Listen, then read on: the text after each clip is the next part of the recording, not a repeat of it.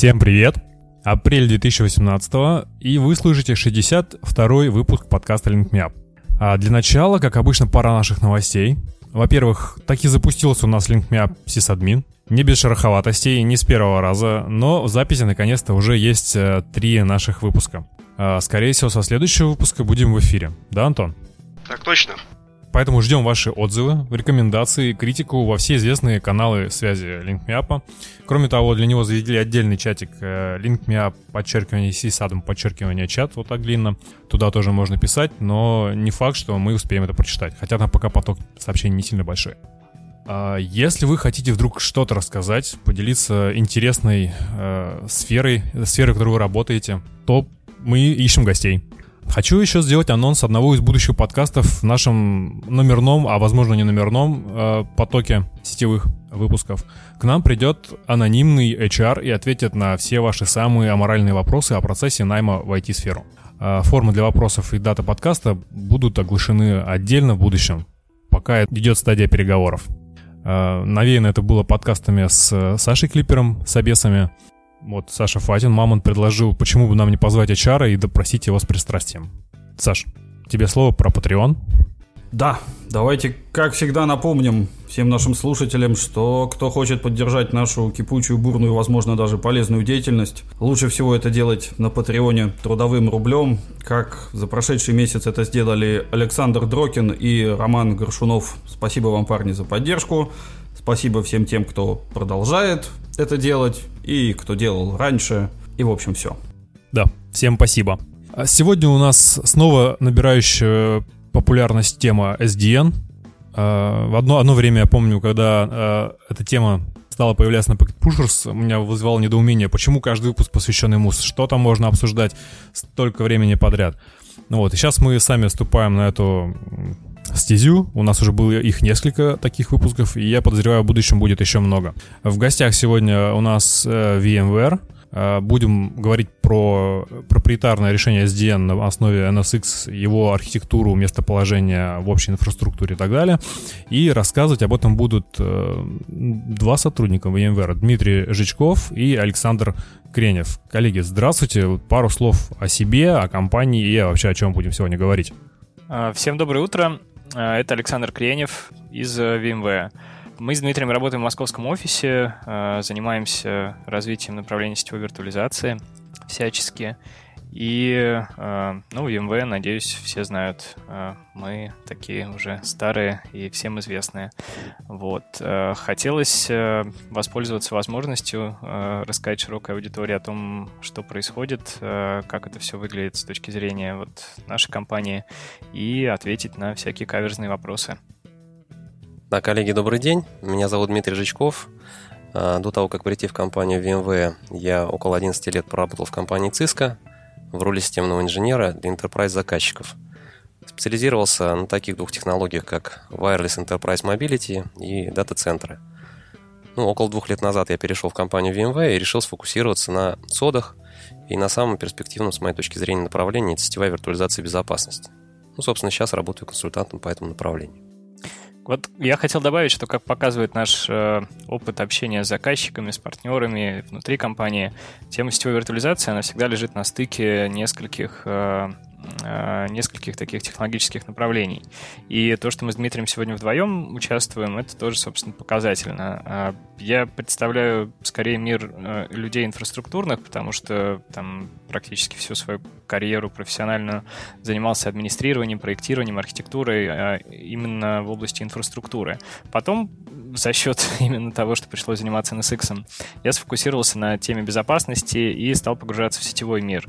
Но, как мне кажется, именно вот этот взгляд такой биполярный с разных э, сторон поможет э, всем слушателям лучше понять специфику вот этого перспективного направления. Да, с моей стороны, э, коллеги, я буду представлять такого классического сетевика, да, и смотреть вот на проблемы, которые решает э, сетевая виртуализация именно с точки зрения э, сетевого инженера. Но если вы позволите, мы можем продолжить вот по нашему плану, да, который был в анонсе. Поговорим сейчас о ну, еще раз об исторической необходимости изобретения виртуальных сетей, SDN и сетевой виртуализации. э, при всех ее преимуществах виртуализация с точки зрения сетевого инженера, она породила большое количество проблем. А, частично они связаны с несовершенством существующего TCP-IP стека, но до появления виртуализации это не так бросалось в глаза. А в TCP-IP у нас 4 уровня – канальный, сетевой, транспортный и прикладной. Сессионного уровня у нас нет. Он есть в открытой модели взаим... взаимодействия OSI, но в TCP-IP стеке, который в общем, реализован в элементной базе всех устройств, этот уровень, этот уровень отсутствует. А к чему это приводит? К тому, что работа приложений с распределенной архитектурой, возьмем классическую трехзвенку, веб-фронтенд, уровень application, уровень баз данных, так или иначе, она завязана на IP-адреса. Потому что разработчики при написании приложений пользуются готовыми инструментами для создания сокетов. Даже если используются DNS-имена, они все равно резолвятся в IP-шнике и сохраняются в DNS-кэше. И в итоге мы получаем приложение, компоненты которого общаются между собой, опираясь на IP-адреса. А к чему это приводит? К тому, что если в процессе работы виртуальная машина приложения уедет в сетевой сегмент с другой IP-адресацией, то она потеряет связь с другими модулями приложения. Вот именно поэтому у сетевиков в виртуализованном ЦОДе возникает задача растягивания сетевых сегментов, ну, растягивания L2. Для обеспечения связности приложений при любых результатах работы алгоритмов автоматической балансировки нагрузки и резервирования, которые работают внутри среды виртуализации. Вот именно для этого мы и растягиваем эти подсети. С физическими серверами такая проблема массово не возникала. План сетевой адресации у нас всегда статичен, и физический сервер, он статичен. Очень редко ему надо переезжать да, из одной серверной стойки на салазках в другую стойку. А, как стали решать задачу растягивания L2 сегментов в самом начале? Ну, конечно же, при помощи виланов. А, как вы знаете, это, если следовать лучшим практикам проектирования, всегда комбинация подсеть плюс бродкаст-домен. Бродкаст-домен для сетевиков – это всегда синоним домена отказа. То есть при таком подходе решение задачи растягивания L2 с точки зрения сетевого инженера получается, надо растянуть домен отказа просто для того, чтобы обеспечить работоспособность распределенного приложения внутри среды виртуализации, что, само собой, уменьшает надежность сетевой фабрики. А с другой стороны, при виртуализации сервера за портом физического коммутатора доступа у нас оказался уже не один сервер, а 10-20 виртуальных. В случае с VDI вообще 100, 200, там, 300.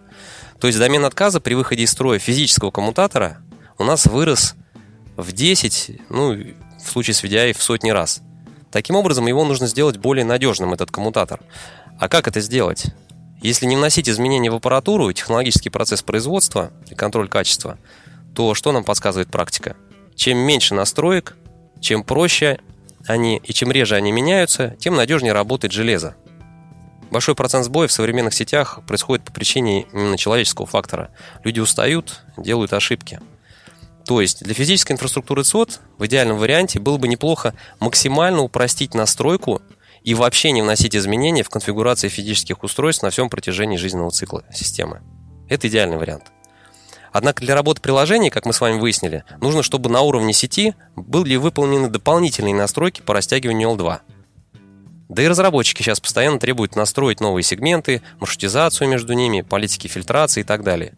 Получаем противоречие – Физической инфраструктуре для пущей надежности нужна простота и неизменность настроек, а приложениям и разработчикам нужны дополнительные функции по растягиванию сегментов и нужны постоянные изменения. Вот единственный способ разрешить это противоречие – это разделить всю сетевую функциональность на две части. Транспортную, ее отдать на откуп физической фабрике, и прикладную, ее реализовать на уровне виртуального коммутатора – то есть сделать так, чтобы виртуализация сама решила те проблемы и противоречия, которые породила. Сетевые технологии, которые позволяют реализовать такое разделение, в индустрии известны уже достаточно давно. Это туннельные технологии, сейчас их часто называют оверлейными.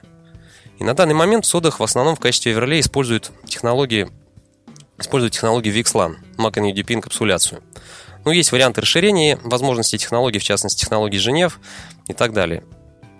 То есть вот э, такое противоречие необходимо было решить для того, чтобы э, сети остались э, надежными да, при появлении виртуализации. Я вот хотел добавить, э, что, в принципе, ситуация, которая сейчас сложилась с э, оверлейным протоколом VXLAN, который, к счастью, был стандартизован да, там, несколько лет назад, это уже такое некое конечное состояние или сложившееся, а там 10 лет назад это все было совершенно неопределенно, и такая болтанка в индустрии наблюдалась колоссальная. Ведь э, в то время когда, собственно, появлялись вот первые какие-то решения класса SDN, никто еще не понимал, а, к чему это все идет и какое направление правильное. А, в середине 2000-х там группа исследователей стэнфордских, которые начали работу над OpenFlow, тогда думали, что именно вот это будет там какой-то таким правильным направлением архитектурным для увеличения гибкости физической сети. Да, и основной принцип там был это э, декомпозиция, да, э, некая модульность с разделением уровня control plane, data plane, включая forwarding plane, да, и как протокол общения и программирования физических устройств, да, тогда вот как раз был разработан OpenFlow. На самом деле, как бы принципиально такого чего-то в нем нового, может быть, и не было, потому что способы управления физическими устройствами удаленно существовали и раньше. Протоколов было много для этого.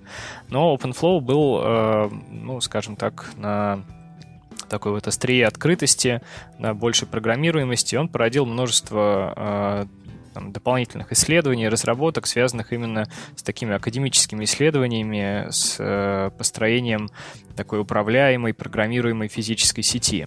Однако э, быстро вот эти вот исследователи, в числе которых был Мартин Касада, довольно известная личность э, в э, SDN-мире, они быстро сообразили, что быстрых изменений именно индустрии с протоколом OpenFlow не получится, потому что слишком сильная привязка к железу. Нужно было выпускать отдельные специальные коммутаторы, которые поддерживали бы этот протокол. И даже спустя, ну, учитывая, что это там началось в шестом-седьмом году, спустя там 5 лет э, и больше устройств таких было не очень много. И э, в 2007 году Мартин Касада еще с несколькими участниками вот тех исследований основали компанию Nisira, которая немножко поменяла подход э, с точки зрения вот, вот этой вот распределенной э, SDN-архитектуры. Они решили, что вместо того, чтобы управлять физическими коммутаторами, может быть, лучше все-таки попытаться воспроизвести сетевые функции на программном уровне. То есть э, э, организовать такую полностью программную абстракцию. И для этого они сделали несколько там, технологий, которые позволили вот в то время э, приблизиться к программному воссозданию сетевых функций. Конечно, они сделали туннельный протокол, да, о котором, э, о чем вот Дима уже говорил. Да, они тогда разработали протокол STT. Stateful э, Stateful Transport Tunneling. Transport Tunneling. Да, а, насколько я помню, STT появился чуть раньше, чем VXLAN и другие протоколы, то есть это было одно из первых таких, э, наверное, начинаний. И одним из основных там авторов STT э, стал Брюс Дэви, да, один из там, э, как говорят, там один из создателей MPLS. А, тогда э, он работал в Несире. Собственно, э, STT плюс э, виртуальный коммутатор, который они э, тогда создали, это OpenVSwitch. Вот это вот стали основные компоненты Data Plane, которые позволили э, перейти от управления физическими девайсами на уровне э, именно таком низкоуровневом физическом транспорте, перейти к, на уровень софтовый. И поскольку уже тогда всем становилось очевидно, что именно виртуализация, да, виртуальные машины станут основными типами инфраструктурных объектов, с которыми придется работать на уровне сети, да, и предоставлять сетевые функции, то они сконцентрировались именно на развитии вот этих функций для гипервизоров. И тогда это была в первую очередь работа а, для популярных тогда гипервизоров. Это Zen, KVM э, и э, чуть позднее ESX от VMware. То есть в этот момент у ESX, э, или вообще ESX еще он только зарождался? Просто что было у ESX в этот момент? Параллельно с этим VMware без вот этих вот академических SDN-исследователей Э, занимались развитием э, своего распределенного коммутатора. На самом деле OpenVSwitch и э, проприетарный VMware Distributed Virtual Switch, VDS, да, или Virtual Distributed Switch. Это на самом деле никто так точно и не знает. VDS или DVS все время путаются. Ну вот, это похожие по архитектуре э, решения. Да? Есть распределенный дата plane, есть management plane, который управляет и программирует, э, управляет конфигурацией вот этих виртуальных коммутаторов на каждом гипервизоре. А ну, control plane, в общем-то, как такового и нету. Да? То есть получается только два уровня. Собственно, VMware в то время развивала опять же, это седьмой, восьмой, девятый год, а, развивала именно свой виртуальный коммутатор. Cisco делала Nexus 1000V, э, да, тоже распределенный коммутатор, и когда у VMware не было своего функционального виртуального свеча, э, было очень продуктивное партнерство двух компаний. Я думаю, что там, VMware решила делать Virtual Distributed Switch отчасти именно вот из, глядя на то, как, э, э, что можно делать с виртуальным свечом, да, потому что это все тогда было в новинку.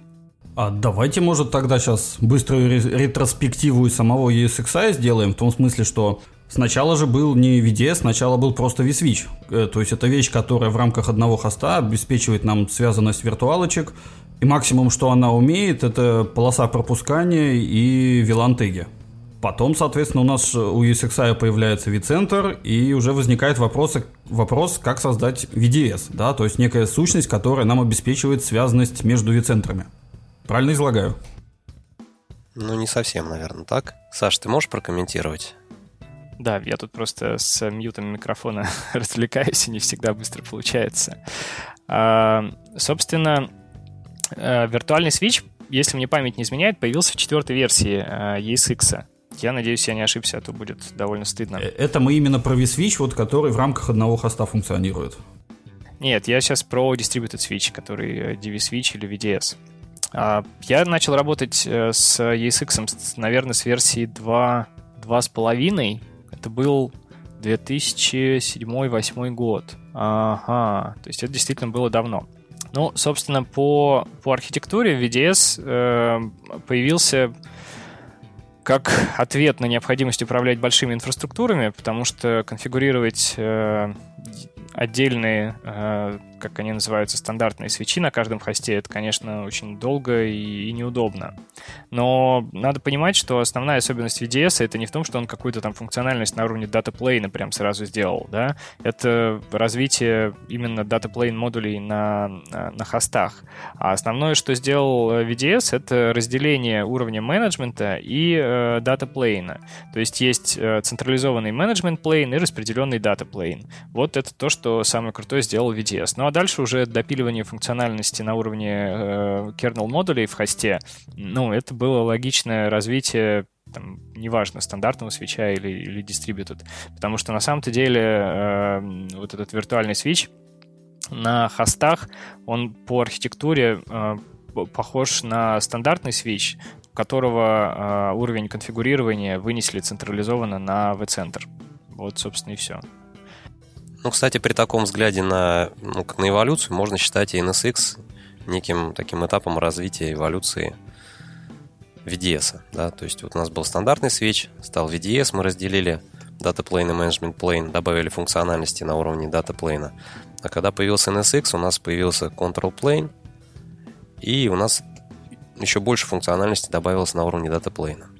Но об этом мы дальше чуть поговорим, то есть про, когда я буду рассказывать про архитектуру, основные уровни. Ну, то есть, и, и возвращаясь к э, Ницири, Никири, как там их правильно, они, по сути, делали то же самое параллельно, но для бесплатных платформ. Несира, Несира сделал очень хороший масштабируемый control plane для вот, программно определяемых сетей.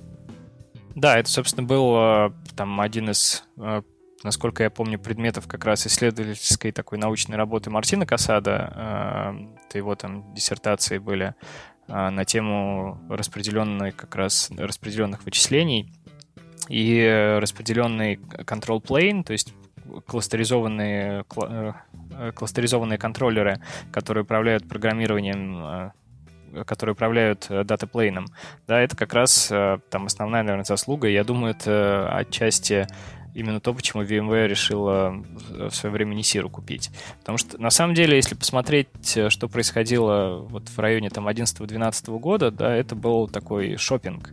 А, крупные компании, увидев потенциал в э, SDN, да, это уже, смотрите, сколько прошло, 6-7 лет, да, довольно давно. Увидев потенциал э, заработать денег в, новой такой, в новом направлении, все стали скупать разные SDN-стартапы. Да, Juniper купил Contrail чуть попозже, да, э, после того, как VMware купила Nisiro. Но сам, самой дорогой покупкой это была, конечно, не Сира, да, она там стоила больше миллиарда долларов.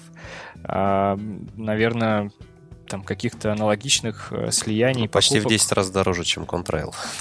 Да, я вот неоднократно задумывался, почему, в, чем, в чем особенность, то есть почему не Сира такая дорогая была. Ну, может быть, заказчиков в то время было больше, или технология была более зрелая, может быть, потенциал просто именно команды разработчиков был очень большой, потому что люди, конечно, которые за этим стояли, это там, создатели SDN как направления. Вот. Э, ну, тогда все, кто только можно, закупились. Бракейт покупал Виату тогда, да, а Cisco там обратно выкупала свои отпочкованные стартапы, да. А, я вот сейчас точно не помню, может быть, э, Дима, ты лучше э, напомнишь, что там у Cisco в то время происходило. Ну, Cisco не удалось купить Несиру, да, потому что VMware сделал это быстрее и перебило по цене. Соответственно, Cisco решила сделать свой собственный стартап, который сделает аппаратный ориентированный SDN. Ну, в общем-то, они сделали продукт, по-моему, на год позже, да, чем произошла покупка Несиры. Ну, в общем-то, достаточно оперативно. Сделали решение ECI. Вот. Ну а дальше началась э, вот эта вот безумная эпопея с тем, кто круче, NSX или ECI. Хорошо, что сейчас вроде все более-менее э, там, сообразили пришли к пониманию, что сравнивать э, программное решение с аппаратным, наверное, не очень корректно, и физический транспорт для программных оверлеев будет нужен всегда. И если нужно, чтобы этот физический транспорт был э, там, супер масштабируемый, управляемый, централизованно программируемым образом, то вот тут вступают в игру всякие аппаратные э, такого рода платформы. Я вот еще хотел рассказать, на самом деле, про э, вообще появление NSX в современном виде, потому что это история со слиянием разных продуктов, разных направлений. Я говорил, что в 2008 примерно году началась активная работа Nisira над своим проектом, э, продуктом NVP, Network Virtualization Platform. Но в то же время VMware покупает э, довольно интересный security стартап, да, который, который назывался, сейчас я уточню, назывался Blue Lane да, Blue Lane Technologies. Эти ребята сделали э, продукт, который назывался vShield Zones. Собственно, VMware очень активно это направление развивало. Все там про vShield э, vShield Endpoint, э, ну, многие знают и долгое время очень использовали, даже до прошлого года, когда окончательно не, не завершилась поддержка.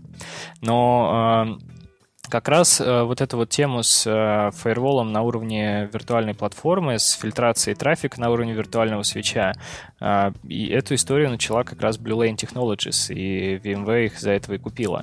А они сделали там различные API для партнерских интеграций, то, что до сих пор используется в NSX. А, получается, в 2008 был vShield, да, который вошел в продукт vCloud Networking and Security – да, наверное, многие помнят э, вот, это, вот это направление. В сервис-провайдерах использовалось активно. Вот э, vCloud Networking and Security включал в себя vShield э, как э, security решение да, для фильтрации трафика. Он включал пограничный шлюз, который э, содержал функции э, VPN подключений, да, э, для, это важно было для сервис-провайдеров, э, там, э, маршрутизацию централизованную на виртуальном appliance, и э, поддержку VXLAN чуть позднее, да, но VXLAN там работал э, без контроллеров, да, там не было контрол-плейна, и поэтому для репликации BAM-трафика использовались, э, использовался мультикаст. Из-за того, что, как все мы знаем, мультикаст в настройке не так прост э, для рядовых администраторов, э, какой-то бешеной популярности... Ну да, э, особенно он не прост в диагностике сопровождения. Ну да, особенно когда инфраструктура большая или несколько площадок. В общем... Слушайте, а инфраструктурно это как выглядело? Это был виртуальный appliance или там отдельный x86 какой-то стоял? А, там для функции L3 и вывода наружу, там а, был виртуальный appliance. Вот, то есть там не было распределенной маршрутизации, которая сейчас э, считается уже таким, типа, не, не то чтобы nice to have, но обязательно должно быть во всех э, вот, SDN-решениях. Ну, что такое распределенная маршрутизация, я надеюсь, все знают, но на всякий случай повторю, да, это когда у нас есть разные, э, разные подсети, разные там виртуалки, контейнеры, и они на одном хосте. Трафик между ними, э, там, через разные, э, между разными сетями должен маршрутизироваться без выхода с хоста гипервизора в физическую сеть. То есть это все в рамках виртуального коммутатора должно происходить. Вот. В то время распределенной маршрутизации не было. Это были централизованные узлы, всякие виртуальные appliances или, как в случае с Несирой, физические ноды. А, вот NSX, который официально появился в 2013 году, а, если не ошибаюсь, да, через год после покупки Несиры, он, по сути, стал а, группировкой вот всех вот этих технологических направлений. Это vShield с точки зрения security, это Control Plane э, несировский распределенный, это VXLAN на хостах ESX в датаплейне, который VMware да, разрабатывала, э, из VCNS пришел, э, и распределенная маршрутизация. Вот это вот были основные, э, основные такие функции, которые легли в NSX первой версии, ну, который на самом деле стартовал с версии 6.0. При этом интересно, у Несиры а, был продукт MVP, да, про который я упоминал. Он весь такой там open, open vSwitch, OpenStack и так далее. И э, первые внедрения крупнейшие там в компаниях NTT, AT&T, и Крок наш российский, да, они э, были именно для такой мультигипервизорной э, open source инфраструктуры. OpenStack появился на самом деле чуть позже, после того, как Несира появилась, и э, Neutron для, ну, как, как модуль сетевой для э, OpenStack во многом именно Несира делал, потому что им не хватало э, им не хватало функциональности для развития своей платформы. Вот, получается, что это все вот где-то уже как раз 11-12 год была самый такая, самый, самый ажиотаж, э, больше всего там происходило всяких изменений и становился э, вот такой, становилась индустрия сетевой виртуализации. Параллельно VMware э, развивала старую несервисскую разработку, точнее, э, стали делать полный такой рефакторинг и реархитектуру именно для мультигипервизорных платформ. То есть NSX, э, который вышел там под версией 6.0, он только для vSphere был. Несировский продукт, который назывался NVP, его переименовали в NSX Multi-Hypervisor, NSX MH, да, он опирался на OpenVSwitch для всех поддерживаемых гипервизоров. И он стал, скажем так, завершил свое существование получается, где-то года три назад последний, последний минорный апдейт вышел. Но все это время пилили а, новую платформу, в которую собрали и переписали все практически с нуля. Это современный NSX, который поддерживает любые типы э, гипервизоров, любые типы нагрузок, bare metal, публичные облака, контейнеры, там, различные гипервизоры. И у нас он называется NSX-T, да, но в целом это просто платформа нового поколения. То, на чем мы сейчас делаем, ну, на развитии чего мы делаем основной, наверное, упор. А, возвращаясь к нашему плану, я хотел бы, наверное, завершить свой монолог такой затянувшийся рассказом про позицию NSX в инфраструктуре VMware, почему вообще компания, которая там изначально делала виртуалочки, да, и позволяла запускать Windows и Linux на писюках, да, там одновременно, почему занялась сетями. А, на самом деле, вот 8 лет назад, 7-8 лет назад, э, всем уже было понятно, что виртуализация это не просто а, ну, я имею в виду внутри компании, конечно. Всем было понятно, что виртуализация — это не просто создать там виртуалочку, дать ей диски, какие-то ресурсы. А в ЦОДе, помимо этого, есть еще и э, другие задачи. Это обязательно сетевые подключения, это безопасность. И ну, э, решать только одну из задач инфраструктуры и не развивать э, другие, конечно же, не очень эффективно. Ну, понятно, что большие боссы увидели большой потенциал в плане увеличения там э, бизнеса компании и расти расти в сторону сети было логичным совершенно направлением. Тем более тогда очень активно развивались облака, и во всех крупных облачных инфраструктурах нужно были вот именно какие-то программные сетевые решения сделать. Сейчас с точки зрения позиционирования э, внутри VMware, там, стратегически с точки зрения маркетинга, NSX — это такой связующий уровень, связующая платформа между всеми типами приложений, неважно, где они находятся. А, находятся ли они у себя в ЦОДе, там, в корпоративном на гипервизоре ESXi, находятся ли они у сервис-провайдера, в публичном облаке, или хостятся на контейнерах, причем неважно, это bare metal или виртуализованные хосты. В любом случае, э, главное для всех там компаний заказчиков — это приложение.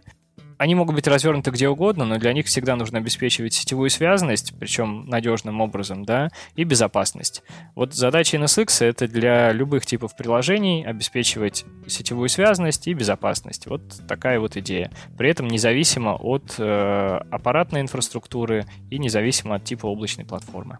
Хорошо, а мы можем тогда сказать, что NSX решает нам проблему создания виртуального цода? Вот прям полностью. Ну, он завершает э, вот эту задачку, потому что в ЦОДе как бы по-крупному есть три вещи, да, это вычислитель, это хранилка и сеть. Вот вычислительную часть виртуализовали давно, да, она стала программной, хранение так или иначе тоже, а вот сеть оставалась аппаратной. И это вызывало необходимость там по любому поводу э, там идти к соседу, просить нарезать новую сетку. Да, я сейчас имею в виду с точки зрения там того, как это в эксплуатации у заказчиков выглядит. А когда сеть виртуализована, конечно, все полностью программно, и ЦОД становится программным. Ну и тогда просто обязательный наш вопрос. Так что теперь, сетевик не нужен будет, если все виртуально и теперь нет железа? Конечно. Зачем? Сетевик? Это, конечно же, шутка. Сетевик, э, сетевик будет нужен, ну, потому что сетевые технологии, сетевая экспертиза никуда не деваются. Что предлагает NSX, это просто пересесть сетевику, ну, как бы с одного кресла в другое, да, то есть поменяется консоль э, управления мониторинга, то есть у нас будет разделение функциональности. Есть транспорт, есть прикладные сети. Для транспорта у вас есть консоль управления там, физической инфраструктурой, которая в виртуализованном ЦОДе, она может быть очень небольшой. То есть, в принципе, сейчас современный ЦОД может полностью уместиться в одной серверной стойке, в два топов коммутатора можно влезть. А вот прикладными сетями надо будет управлять уже из консоли, из GUI, вот э, вицентра, гипервизора. Да, но GUI, вицентра и гипервизор это там, по сути, три кнопки. Да, то есть создать виртуальный свеч, натыкать в него машин и все. То есть у нас там нету ни MPLS, ни, прости господи, BGP, то есть это все у нас остается где-то во внешнем мире. То есть вот там сетевики нужны, они нам обеспечивают связь до нашего виртуального цодика. Как только к нам пришел там провод, грубо говоря, один, то все. Дальше там у нас вот админ средних талантов в интерфейсе вицентра может вот любые, любую связь Нет, делать. смотрите, смотрите, когда появляется NSX э, ну, на предприятии, да, то внутри этого продукта, внутри этой платформы есть разделение ролей, ролевая модель доступа. Есть отдельная роль для безопасника, есть отдельная роль там, для сетевика, для инфраструктурщика, ну, есть аудитор, есть там enterprise админ. То есть есть отдельная роль для человека, который занимается именно настройкой сетей. Там все равно надо... Вот мы сейчас будем говорить про архитектуру, и я думаю, станет понятно, что без сетевой экспертизы настроить а, вот эти виртуальные программные сети будет нельзя. Можно я влезу? Да. А, смотрите, как было раньше, когда у нас не было никакой виртуализации, все было так, как это мода сейчас говорить, на чистом железе, барометалл.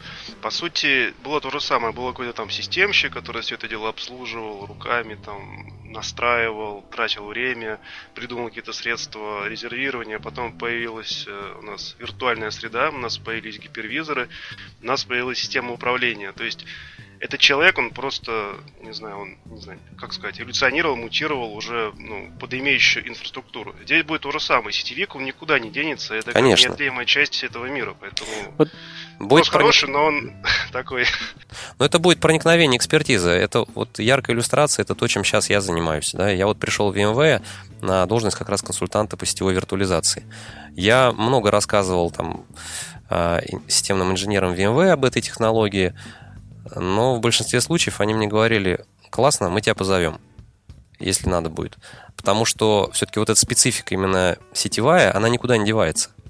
То есть мы решаем э, задачи, которые стоят вот перед современным ЦОДом, просто на другом уровне. Вот с моей точки зрения, именно там, где их и надо решать, на уровне подключения конечной нагрузки. А в виртуализованном ЦОДе это виртуальный коммутатор. Вот если посмотреть, у нас все архитектуры в сетях всегда строится по принципу Smart Edge Simple Core. Вот все масштабируемые и проверенные временем архитектуры, они строятся именно по этому принципу. Максимальный функционал всегда сосредоточен на уровне подключения э, ну, конечной нагрузки. Если взять там MPLS Layer 3 VPN сети, да, вот PE маршрутизаторы функционально всегда более нагружены, чем P. Да? На P-шках у нас что? IGP магистральный протокол, MPLS Label Switching. На PE маршрутизаторах у нас к этому добавляется куча VRF, многопротокольный BGP, в каждом VRF свой IGP и взаимная редистрибуция. Если посмотреть локальные сети, взять тот же design guide от компании Cisco, будет понятно, что тоже как бы коммутаторы доступа, они функционально наиболее нагружены. Там большинство, все политики там безопасности, QoS а, они настраиваются именно там.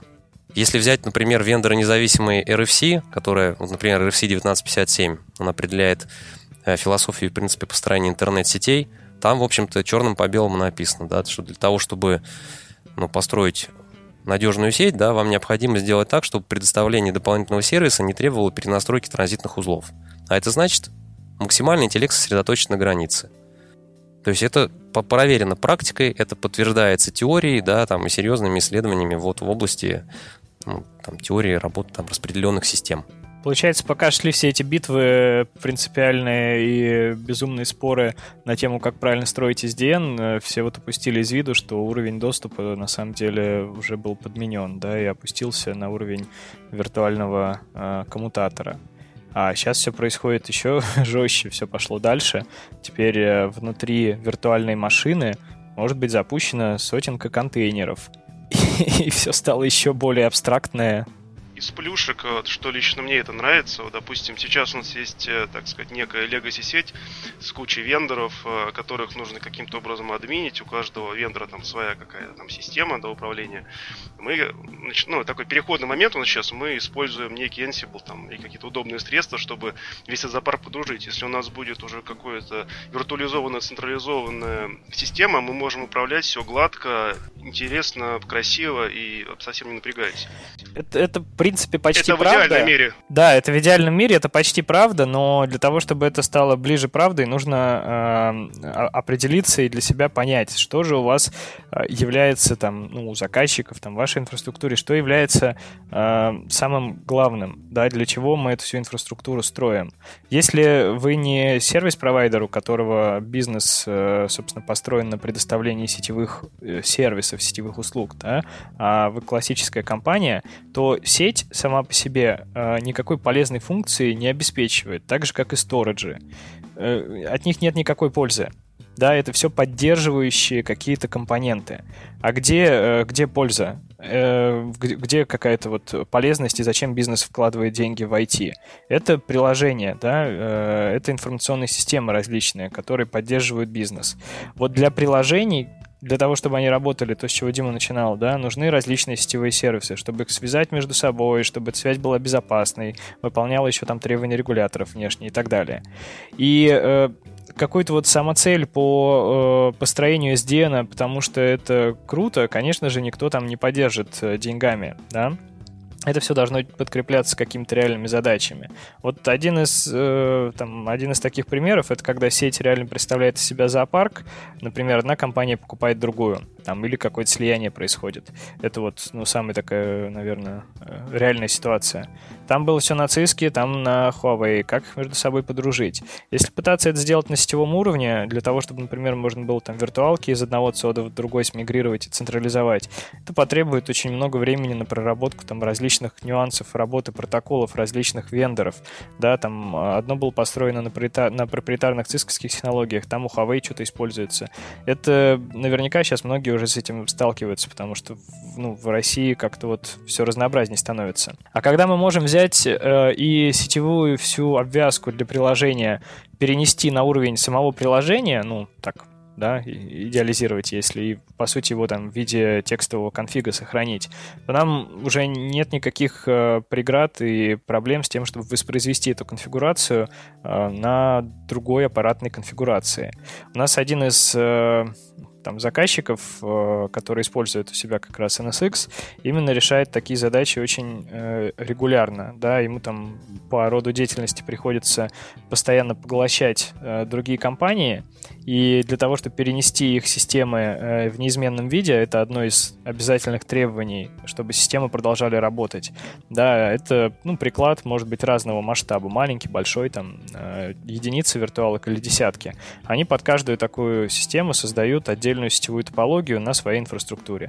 И никак они не привязаны к железу. И я вот еще хотел добавить, если посмотреть, как сейчас работают облака публичные, да, становится понятно, что вот сетевая виртуализация — это попытка и способ получить ту же гибкость и функциональность, которая сейчас привычна всем в публичных облаках, у себя в ЦОДе. То есть, как это говорят, Google Infrastructure for everyone else, да. Вот программный ЦОД — это как раз способ такую программную инфраструктуру у себя создать. Если вот так к этому относиться, то все становится гораздо проще и понятнее, как мне кажется. Да, коллеги, перед тем, как рассказывать про архитектуру NSX, я бы хотел еще отметить, что ну, автоматизация это хорошо, но именно в том случае, когда у нас архитектура сети построена по принципу Smart Edge Simple Core, и мы автоматизируем именно вот этот Smart Edge да, уровень, у нас э, риски, сопряженные с такой автоматизацией, резко уменьшаются, потому что у нас домены отказа маленькие у нас именно на уровне Edge, да, на уровне доступа, количество элементов ну, оно большое, да, и мы, автоматизируя каждый отдельный элемент в отдельности, вот при отказе одного такого элемента у нас домен отказа небольшой. А если вы начинаете автоматизировать узлы агрегации, это, а в виртуализованном соде узел агрегации это уже коммутатор, топ-оф коммутатор, то есть коммутатор, физический коммутатор доступа.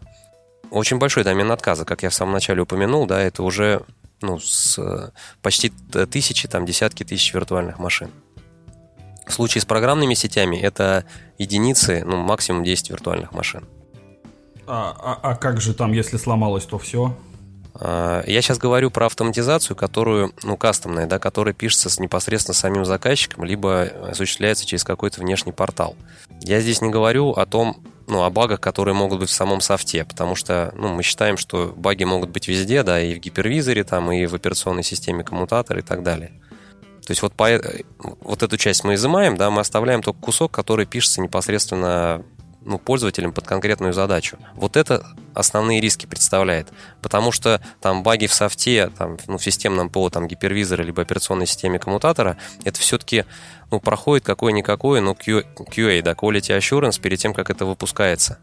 И мало кто задумывается над тем, что, говоря об автоматизации сетей, вот саму, сам скрипт, да, даже если там одна или две строчки, вот этот скрипт надо рассматривать уже как самое критичное приложение в вашей сети. Оно критичнее любых других бизнес-critical applications. Потому что если с сетью что-то случится, то вообще ничего не будет работать. И каждый ну, раз а, обновляя, обнов... да, скриптов. вот именно, что надо действительно запускать на регулярной основе а, полный цикл вот, тестирования этого ПО. Обна... Обновили софт, перед тем, как использовать скрипт на этом софте, надо чтобы у вас была тестовая зона, вы должны протестировать, работает это или нет. Причем на всех уровнях. Системное как тестирование, хорошо, элементное сейчас... тестирование, функциональное тестирование. Все это надо проводить, это никто не делает. Поэтому основные риски, они связаны именно вот с этой кастомной автоматизацией, которая делается там волшебными чудо-скриптами. Как хорошо, вот что именно сейчас Cisco да. тоже, да, свой софт э, отделила от коммутаторов. А, наверное, можно теперь проще проводить это тестирование. Поэтому, когда вот этот вот скрипт, он а, касается небольшого элементика, риск а, сопряженный с такой автоматизацией, он меньше. А когда он касается элемента там, вот физического коммутатора, на который у вас завязано тысячу виртуальных машин, это уже опасно. И возможность заранее протестировать, как, как он себя поведет, они а, ну, они значительно меньше, если вы имеете дело именно с физической аппаратурой. Да, вам надо отдельно иметь там на складе такие же коммутаторы с такими же версиями ПО, да, и вот собирать такую же схему и тестировать. В виртуальной среде это сделать проще. Вам нужны просто вычислительные ресурсы. Потому что гипервизор, он делает отличную абстракцию, да, всех этих ресурсов от, э, ну, программного мира, да, от всех ресурсов. То есть уже есть как бы проверенным временем платформа, с 20-летней историей, которая с этой задачей справляется хорошо, и можно в этом не сомневаться. И уже внутри этой платформы вы можете, пожалуйста, строить любые топологии и проверять вот вашу автоматизацию. Можно планы, можно disaster recovery планы тестировать на регулярной основе, не требуя окно технологического простоя. Это в случае, если приложение у вас, ну, компоненты приложения, модули, они не прибиты гвоздями, да, при помощи там портовых групп, которые проецируются в VLAN к физической сети, Если у вас вот нету такой привязки, а это все на такой на мобильной скользящей подложке находится, это, соответственно, гипервизор Висфера с, там, с, с NSX, то у вас появляется возможность вот приложение мобильно переносить из одной из одного сода в другой, из сода в облако, тестировать планы восстановления. Ну, раз уж мы... Просто нужны ресурсы. Раз уж да. мы начали про архитектурные вещи говорить, давайте тогда... Давайте, давайте я расскажу. Перейдем, да. Да, вот архитектура NSX. У нас есть три основных уровня. Уровень Data Plane – это уровень передачи данных, уровень Control Plane – уровень передачи маршрутной информации, и уровень Management Plane – уровень управления мониторинга. В классическом аппаратном сетевом устройстве все эти уровни присутствуют внутри одной коробки. В NSX они реализованы на разных элементах. Задача уровня Data Plane – это непрерывная передача данных. На уровне Data Plane у нас есть компоненты распределенные и компоненты сосредоточенные. Распределенные компоненты работают на уровне ядра гипервизора. Это дополнительные программные модули, которые расширяют функциональность виртуального коммутатора и позволяют реализовать сетевую и фаервольную составляющие на уровне виника виртуальной машины. В сетевую функциональность у нас входит оверлейная инкапсуляция, это может быть VXLAN, может быть Genève, и локальная маршрутизация, распределенная маршрутизация. Соответственно, мы поддерживаем статические маршруты, OSPF и BGP. Фаервольная составляющая – это Полноценный L2, L4 L, и сейчас уже L7 Stateful Firewall Enterprise класса. Это подтверждаются международными сертификациями, там на Common Criteria, например. Также в начале этого года мы получили сертификат в стек по новым требованиям. То есть сертификат на MSE, на межсетевой экран типа B 6 класса. Обе составляющие, сетевую и фаервольную, можно использовать либо вместе, либо каждую по отдельности – Сами модули по размеру небольшие и при встройке в гипервизор не требуют перезагрузки хоста. Средоточные компоненты выполнены в форм-факторе виртуальной машины. Это так называемые NSX Edge Services Gateway. Они себя представляют многофункциональные устройства, поддерживают, реализуют Edge routing, статические маршруты BGP OSPF, сегментный фаервол можно настроить, L2, э, L4. На него тоже, кстати, сертификат в стек есть балансировку нагрузки L4, L7, то есть TCP, UDP, HTTP, HTTPS. Все это можем балансировать. Причем в NSXV используется там HA-прокси движок, в NSXT Nginx. NAT можем делать на этом, на, на H-Services Gateway. Можем делать VPN, L3 VPN, IPsec, SSL, либо проприетарный L2 VPN. Можем настроить DHCP сервер, DNS Relay. То есть это такая многофункциональная нода. Можно несколько ролей настроить, можно какую-то одну количеству этих нод внутри архитектуры ограничений жестких нету. Есть некие программные ограничения, связанные ну, с тем количеством, которое тестируется на этапе релиза нового софта. Это там порядка 2000 этих эджей тестируется. То есть, грубо говоря, да, покупая NSX, там у заказчика есть там 2000 бесплатных там балансировщиков L, L4, L7. Ну, с датаплейном вроде разобрались, да? А можно вопрос? Да. Какая производительность у датаплейна, от чего она зависит? А, у датаплейна производительность line rate. То есть, э, поскольку эти модули, вот, о которых я говорил, да, встроенные в гипервизор, они работают именно в ядре, у них приоритетный доступ к ресурсам. То есть, вот по определению нагрузка, которая работает в user space, не может сгенерить больше объем трафика, чем модуль, расположенный в ядре, сможет перелопатить. То есть, если у вас есть сервер там с 10 гигабитным адаптером, да, вы, вы генерите какой-то объем трафика. Вот этот весь объем трафика сможет, можно будет перелопатить модулем в ядре. Ну, гораздо интереснее, наверное, будет задать вопрос таким образом, а что если у нас у сервера два порта по 40, а, например, да, можно, что можно там ожидать? А, есть вот довольно интересное тестирование перформанс программных оверлейных сетей, которые есть в блоге инженеров в телефонике там, я не знаю, может быть, мы потом ссылку скинем. А, там просто да, интересно думаю, приводится смысл. как раз, э, можно посмотреть, от чего зависит производительность э, с точки зрения, например, оверлейной инкапсуляции и декапсуляции. Да, они тестирование на VXLAN делали и на достаточно стандартном двухсокетном сервере x86 с NSX получили там почти line rate на 80 гигабит по части инкапсуляции. Конечно, ну, там, ну, там, зависит от, раз, да, там зависит от размера пакета, конечно же. Но если мы говорим именно о прикладных нагрузках, то они об NFV, да, там, об маршрутизаторах в виртуальном форм-факторе, да, которые молотят мелкие пакеты, то мы можем, да, вот эти параметры все обеспечить. Просто здесь надо помнить одно, одно очень важное отличие. Если мы про аппаратную сеть говорим с точки зрения перформанса, у нас э, все оценки происходят с точки зрения black box'а, да, такой вот black box архитектуры, методологии. Вот у нас есть какая-то коробка, мы можем что-то на входе дать и что-то на входе получить и померить. Э, и там у нас получается, что инструменты, э, инструменты измерений не являются частью вот этой коробки, да, у нас полная изоляция. Если же мы производим какие-либо тестирования и замеры вот в такой вот программной среде, то мало того, что там э, переменных невероятно много, да, и вот просто в качестве примера, там сетевой адаптер, какая там прошивка, какой драйвер стоит э, сетевого адаптера в гипервизоре, какая версия гипервизора, какая у нас там э, прикладная операционка, да, гостевая, какой, какой там сетевой стек, какая версия ядра. Это все может влиять на быстродействие. А в случае с блокбоксами ты ставишь XU на одной стороне, на другой там, да, и замеряешь. Вот у тебя получаются синтетические результаты. Но как только у нас э, инструменты э, соприкасаются с объектом измерения, то все становится сложнее. На эту тему даже начали, э, сейчас идет разработка нового RFC, э, который э, мы инициировали, и, по-моему, там еще... Но она уже, за, она уже закончена. А, уже есть, закончена? Есть RFC, да, который прям вот описывает, как надо правильно тестировать производительность приложений. Ну да, сетевых э, программных решений это не касательно там именно NSX, потому что специфики продукта там нет, а в принципе как, как измерять производительность и как изменить вот эти методологии э, для программно определяемых таких вот решений, когда мы не можем использовать методологию просто черной коробки. Э, вот.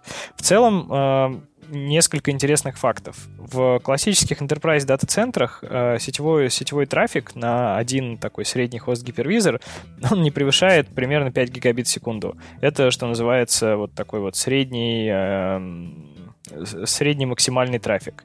Конечно, бывают исключения в мире сервис-провайдеров, и когда бэкапы идут, но все равно это не десятки гигабит. И за счет распределенной архитектуры мы всегда можем быстродействие наращивать, просто добавляя узлы.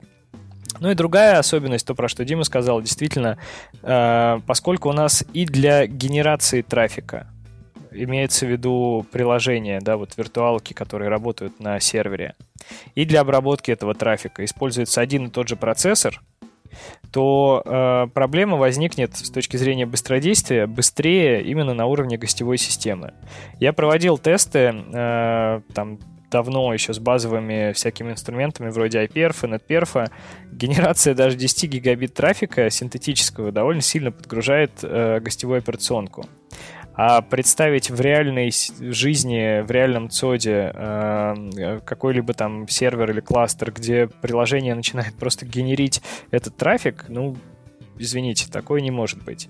А, потому что ну, проблема кстати, еще... Проблема да, еще это... в том, что нужно откуда-то эти данные читать, да, всякие iPerf просто из памяти рандомно генерят, а реальные приложения откуда-то данные должны считывать. Может быть, storage скорее э, упрется по перформансу, чем э, у вас на сервере там будет 40 гигабит хотя бы трафика.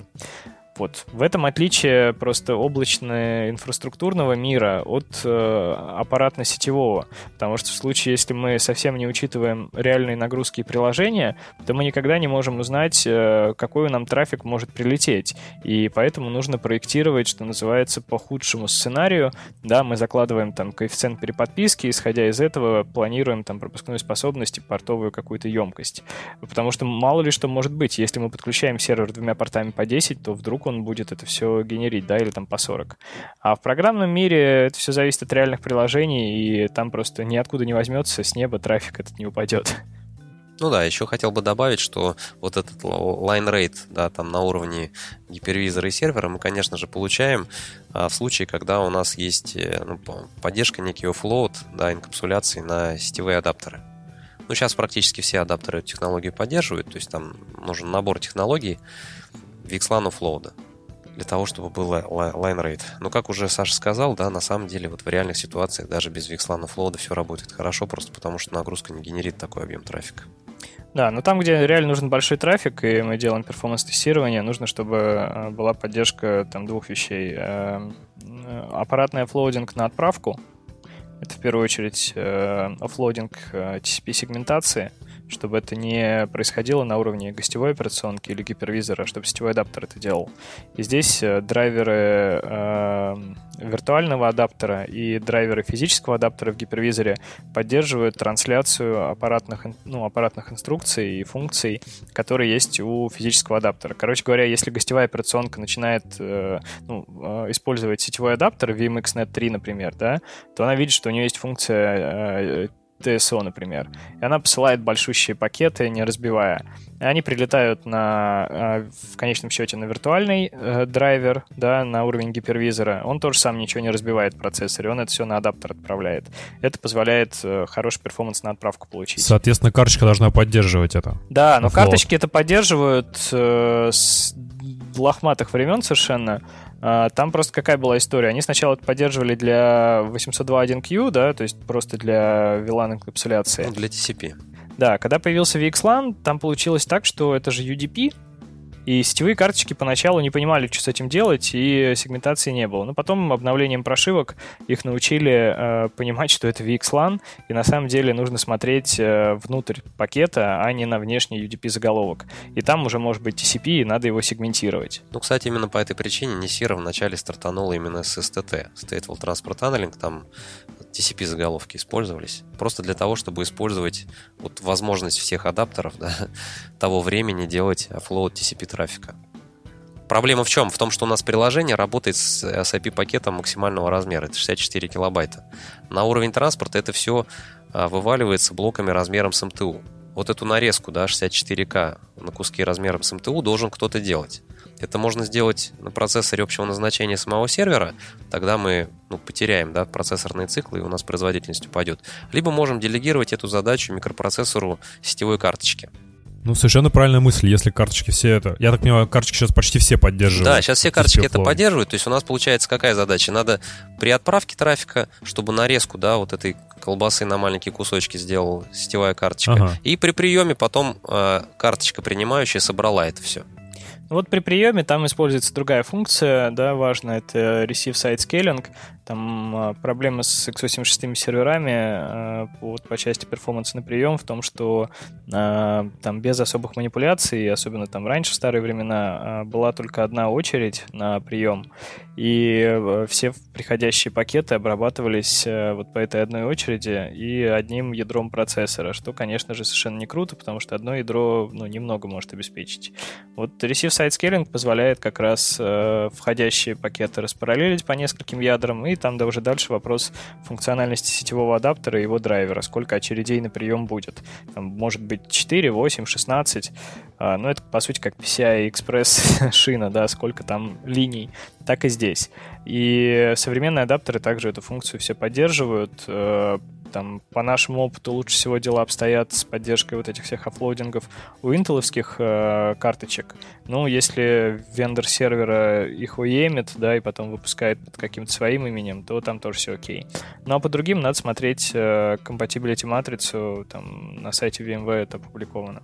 Извиняюсь, Марат, а как вот в этом мире живут специальные решения типа Cisco VXI, Cisco UCS? Нормально. Ну, я имею в виду, что они привносят какое-то там вот изменение вот в эту архитектуру? Или в чем их тогда специальность получается? А, быть, ну, да, UCS, вот например, тот, вот обычный, вот то, что они продвигают как свою готовое решение для построения виртуального цода. Ну, смотрите, Cisco UCS это все-таки э, больше решение для того, чтобы упростить работу с набором э, серверов. Да? У вас есть э, некая там центральная консоль, где вы можете определить программно полностью конфигурацию физического сервера в виде серверного профиля. Вначале там определяется шаблон, да, потом клонируется там профиль под конкретные сервера. Это здорово, если в вашем ЦОДе действительно там этих серверов э, очень много, они постоянно добавляются и так далее но они решают задачу именно управления серверным оборудованием. А, а задачу... То есть с точки зрения сети там никакой магии своей не происходит? Не, ну там есть там, определенная там, магия. Там, там есть определенная магия, они могут напрямую пробрасывать адаптер, да, там, ну, то есть в виртуальной машине выдавать непосредственно адаптер физический. То есть есть такая технология, называется SRIOV, да, это Single Root IO Virtualization. Она позволяет пробрасывать э, там часть PCI-устройств, например, там сетевые карточки, в виртуальную машину, минуя э, сетевой стек гипервизора и минуя виртуальный коммутатор гипервизора. Это позволяет для там latency sensitive приложений, для всяких там трейдинговых вещей э, снизить задержки. Это было актуально э, во времена сферы 5, начиная с версии 5.5, 6, 6.5 тем более. Там добавили кучу оптимизаций э, для того, чтобы этого делать не приходилось. Но иногда все-таки там, да, это требуется. Ну, хотя в следующей версии сферы, наверное, тоже точно не понадобится. Так я так понимаю, в вашем случае вы э, весь сетевой стек в ядре работает, не в user space. Да, и если использовать SRIOV, например, то есть проброс карточки напрямую, то NSX ничего не сможет сделать, потому что у вас mm-hmm. виртуалка напрямую подключается к коммутатору. Что делает Cisco в UCS? Эм, они используют аппаратную виртуализацию на уровне сетевой карточки и ну, mm-hmm. то есть позволяют там, создать несколько сотен э, вот этих карточек и пробросить их напрямую, напрямую в виртуалку. А, при этом появляется несколько уровней управления. С одной стороны UCS, в котором мы создаем эти адаптеры и конфигурируем да, с точки зрения сетевого доступа. С другой стороны гипервизор. И в целом вот с практической точки зрения, наверное, сложность с точки зрения настройки и эксплуатации, она не перевешивает э, пользу, которую это привносит. Ну, мы уже просто в нескольких пилотах э, сталкивались э, с подобной конфигурацией, да, когда физический адаптер там распиливается на кучу виртуальных адаптеров mm-hmm. средствами самого адаптера, да, это все презентуется гипервизору, который не в курсе, что на самом деле это виртуальный, он думает, что это настоящий, а потом, когда начинаешь проводить диагностику, вот очень Ты много, не, как не понимаешь бы, просто, очень много консолей, проблема. да, где можно что-то посмотреть, и, где нужно что-то посмотреть и что-то проверить, чтобы понять вообще, почему не работает. Здесь должен работать принцип keep it simple, и нужно ответственно подходить к выбору любой технологии и любого протокола, любой настройки. Да, если использовать такой вот детальный гранулярный ответственный дизайн, э, нужно четко понимать э, и должно быть обоснование, зачем использовать или не использовать, например, виртуализацию на сетевом адаптере. Это не вариант по умолчанию, скажем так. Вариант по умолчанию — это когда серверу-гипервизору презентуется то количество сетевых адаптеров, которые реально совпадает с количеством аплинков. Иначе получается, что гипервизор думает, что у него там 8 портов по 10 и 80 гигабит подведено, а реально там всего 20. И как ему разобраться, как управлять приоритизацией э, сетевого трафика виртуальных машин, если он, ну, его обманывают? Можно такой вопрос? В чем преимущество именно весь сетевой стек держать на, а, в, в ядре, не переводя в user space? Какой именно сетевой стек имеется в виду? Вот, э, вот эти модули по инкапсуляции, да, там, маршрутизации? Да. Это работает все быстро с приоритетным доступом к ресурсам. То есть, поскольку у вас как бы нагрузка, да, и вот системные модули, они конкурируют за процессорные циклы, то лучше разместить вот э, системные модули, которые занимаются сетью, в ядре, для того, чтобы они получали все время приоритетный доступ. Тогда ну вы получите того, высок, чтобы... высокую скорость, а вы получите высокую скорость а, работы системы. Ну и для того, и... чтобы не было ситуации, когда виртуалки гостевые прикладные стартуют, а какие-то виртуальные машины сетевые еще не стартанули. И смотрите, еще важный момент, то что при таком подходе вы получаете действительно распределенную архитектуру, которая максимально надежно работает. Потому что если сетевую функциональность сделать в виде отдельной виртуалки, как вот раутер on the stick, то сразу возникают вопросы, а как ее зарезервировать, да? Если вдруг что-то с виртуалкой происходит, да, если не хватает ресурсов, так, так, как так, а, а как же Cisco Nexus? Вот который вообще замещает весь сетевой стек NSX, насколько я помню. А, ну, на данный момент вы знаете, да, что коммутаторы третьих производителей, они не поддерживаются в VMware, поэтому ну, единственный вариант получить а, нормальную сетевую функциональность на платформе vSphere это использовать встроенные средства. Но, насколько я понимаю, Nexus вот те наработки, которые были сделаны, они делались там в рамках партнерской программы и там давали доступ именно э, к ядру. Там есть у Nexus 1000V э, как бы вот этот управляющий модуль, да, который работает там в user space, но вот эти элементы, которые занимались, собственно, коммутацией трафика, они работали, насколько я понимаю, в ядре все-таки.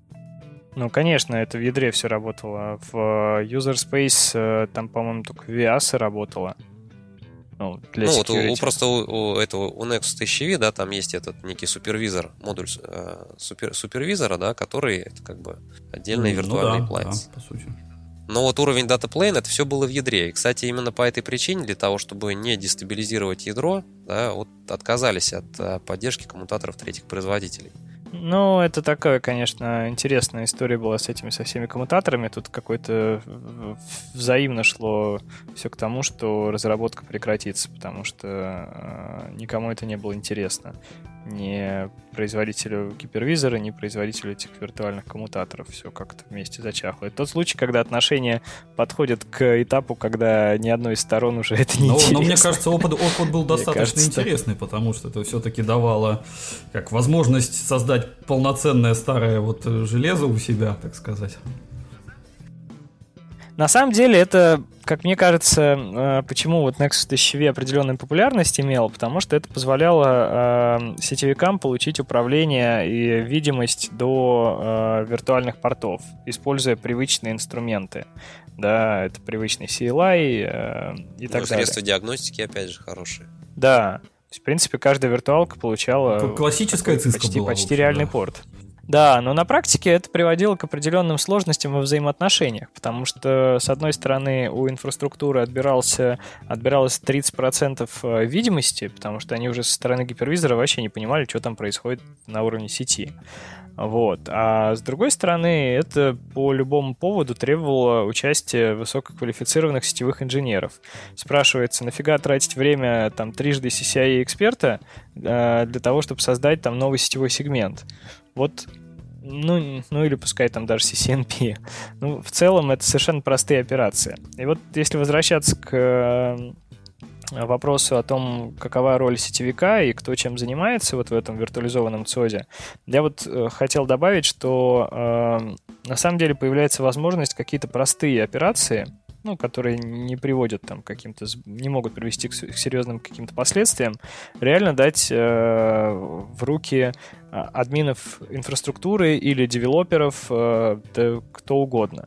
Да, им можно через API дать доступ э, или через GUI, для того, чтобы они могли создать себе новую изолированную сеточку и никому не помешать. Или там новую изолированную сеточку, еще одну, еще одну и маршрутизатор между ними, но без выхода в физическую сеть. Да, в NSX это реализуется с помощью нескольких уровней маршрутизации. Есть э, Tier 0 маршрутизация, верхний уровень, и Tier 1 маршрутизаторы, которые для тенантов используются. Соответственно, простые какие-то топологии можно создавать вообще без влияния на продуктивную среду. Вот раньше этого сделать было, конечно, нельзя. Вот. Ну и в целом я еще хотел отметить, что вот по тому, что мы наблюдаем как происходит эволюция сетевых э, хороших специалистов у наших крупных заказчиков, они начинают интересоваться просто более, ну, чуть-чуть более широким набором технологий. Если раньше это было условно в одной своей борозде, я занимаюсь сетями, остальное это дела других людей, то сейчас э, как-то появляется больше интереса у многих людей, ответ, ну, какое-то желание разобраться и увидеть более полную картину.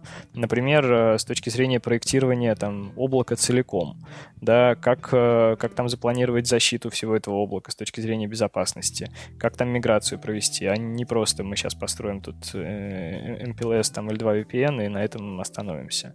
Вот, как-то все начинает смешиваться. Но инфраструктурщики тоже развиваются в свою очередь, узнают, что есть такие слова, как BGP и Как у нас в чатике ехидно отмечают, если дать все в руки девелоперам, все станет одним большим L2 доменом. Так, ну давайте продолжим. Э, э, Дим, я хотел добавить одно замечание. Ты сказал, что Edge, централизованные да, узлы, это виртуальные машины. Это правда, но есть это еще и bare metal. Для NSXV, да. Просто для NSXT там. Есть еще и bare metal. Собственно, Edge используют DPDK, э, как bare metal, так и э, виртуальные для там, более быстрой обработки мелких пакетов. Ну, я думаю, что с датаплейном мы более-менее разобрались, да? На большинство вопросов ответили. Mm-hmm. Можем перейти к control plane. Вот, на уровне control plane у нас хранятся все необходимые для обеспечения сетевой связности таблички. Это таблицы маршрутов, MAC-таблицы, ARP-таблицы и таблицы VTEP. VTEP-таблица, ну, она по сути отвечает на вопрос, за каким хостом какая виртуалка находится. Это важно для формирования транспортного API-заголовка при передаче VM-кадров через оверлейные сети. А с точки зрения элементов, на уровне Plane у нас находится кластер из трех контроллеров.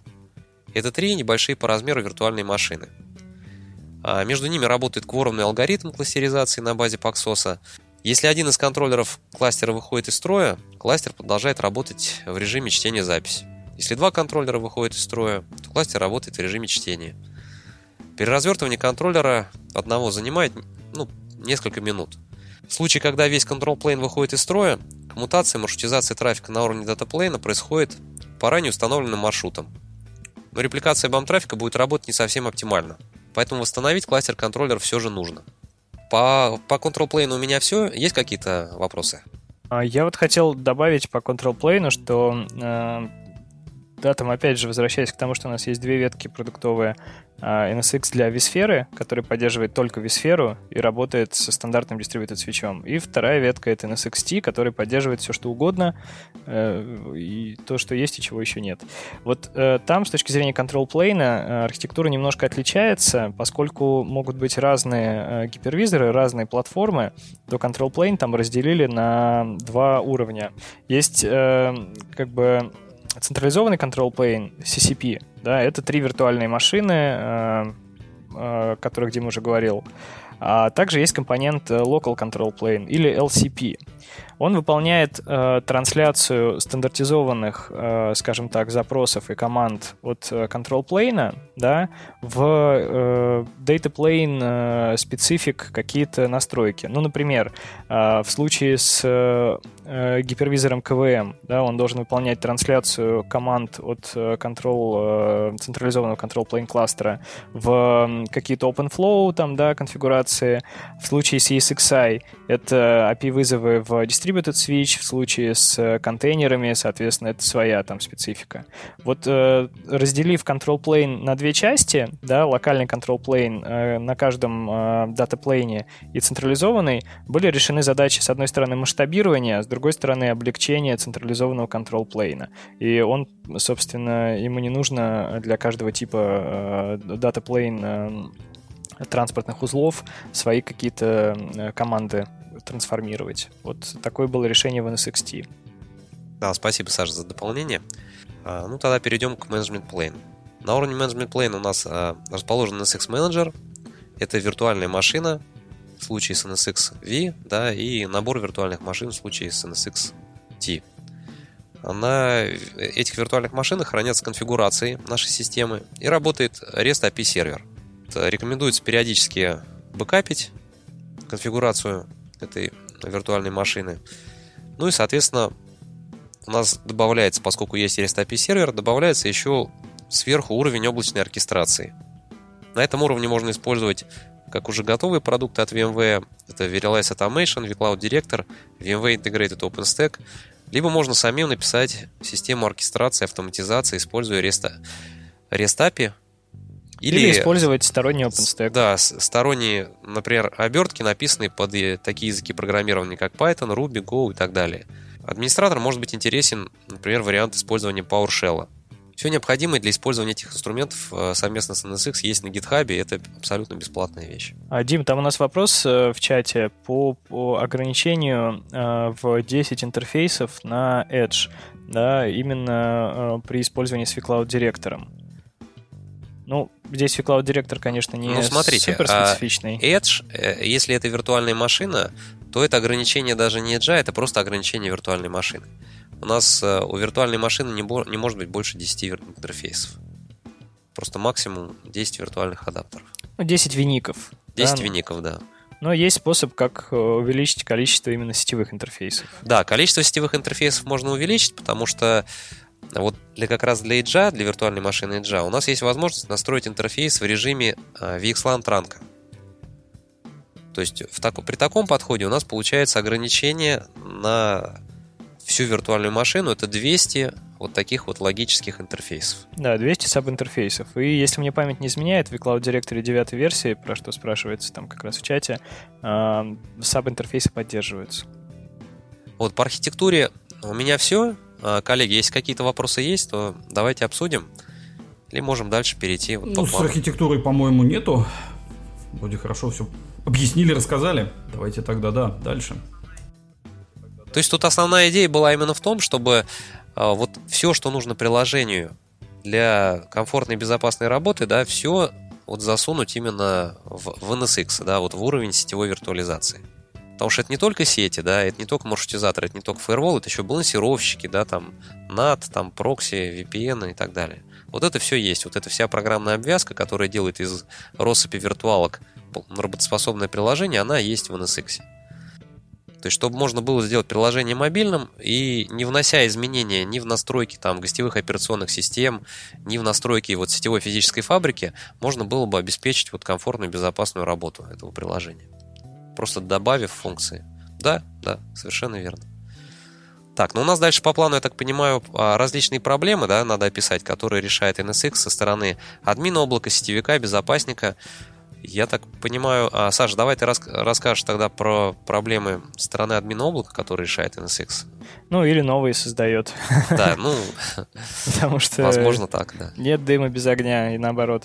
Вот. Ну, на самом деле, мы многие вот эти вот вопросы именно какой-то проблематики и почему возникают э, какие-то предпосылки, да, мы уже обсудили там в, первой части, но, может быть, стоит как-то структурировать и повторить. То есть основное там... Можно некое резюме сделать просто. Да, вот по нашему опыту, по, по результатам общения с огромным количеством заказчиков во всем, во всей России и СНГ, обычно э, вот к сетевой виртуализации инфраструктурщики подходят э, исходя из там нескольких типов задач и проблем. Это довольно прозаичные вещи.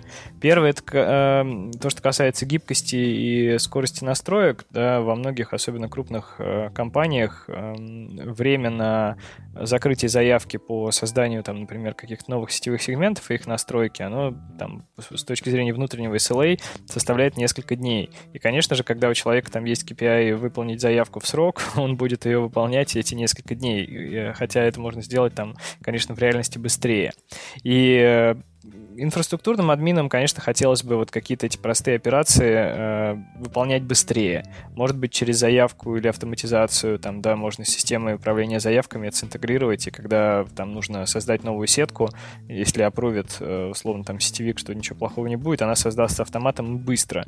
Когда можно время создания там инфраструктуры под э, новое какое-то приложение там с нескольких дней сократить до одного или нескольких часов, для больших компаний это, конечно, очень круто.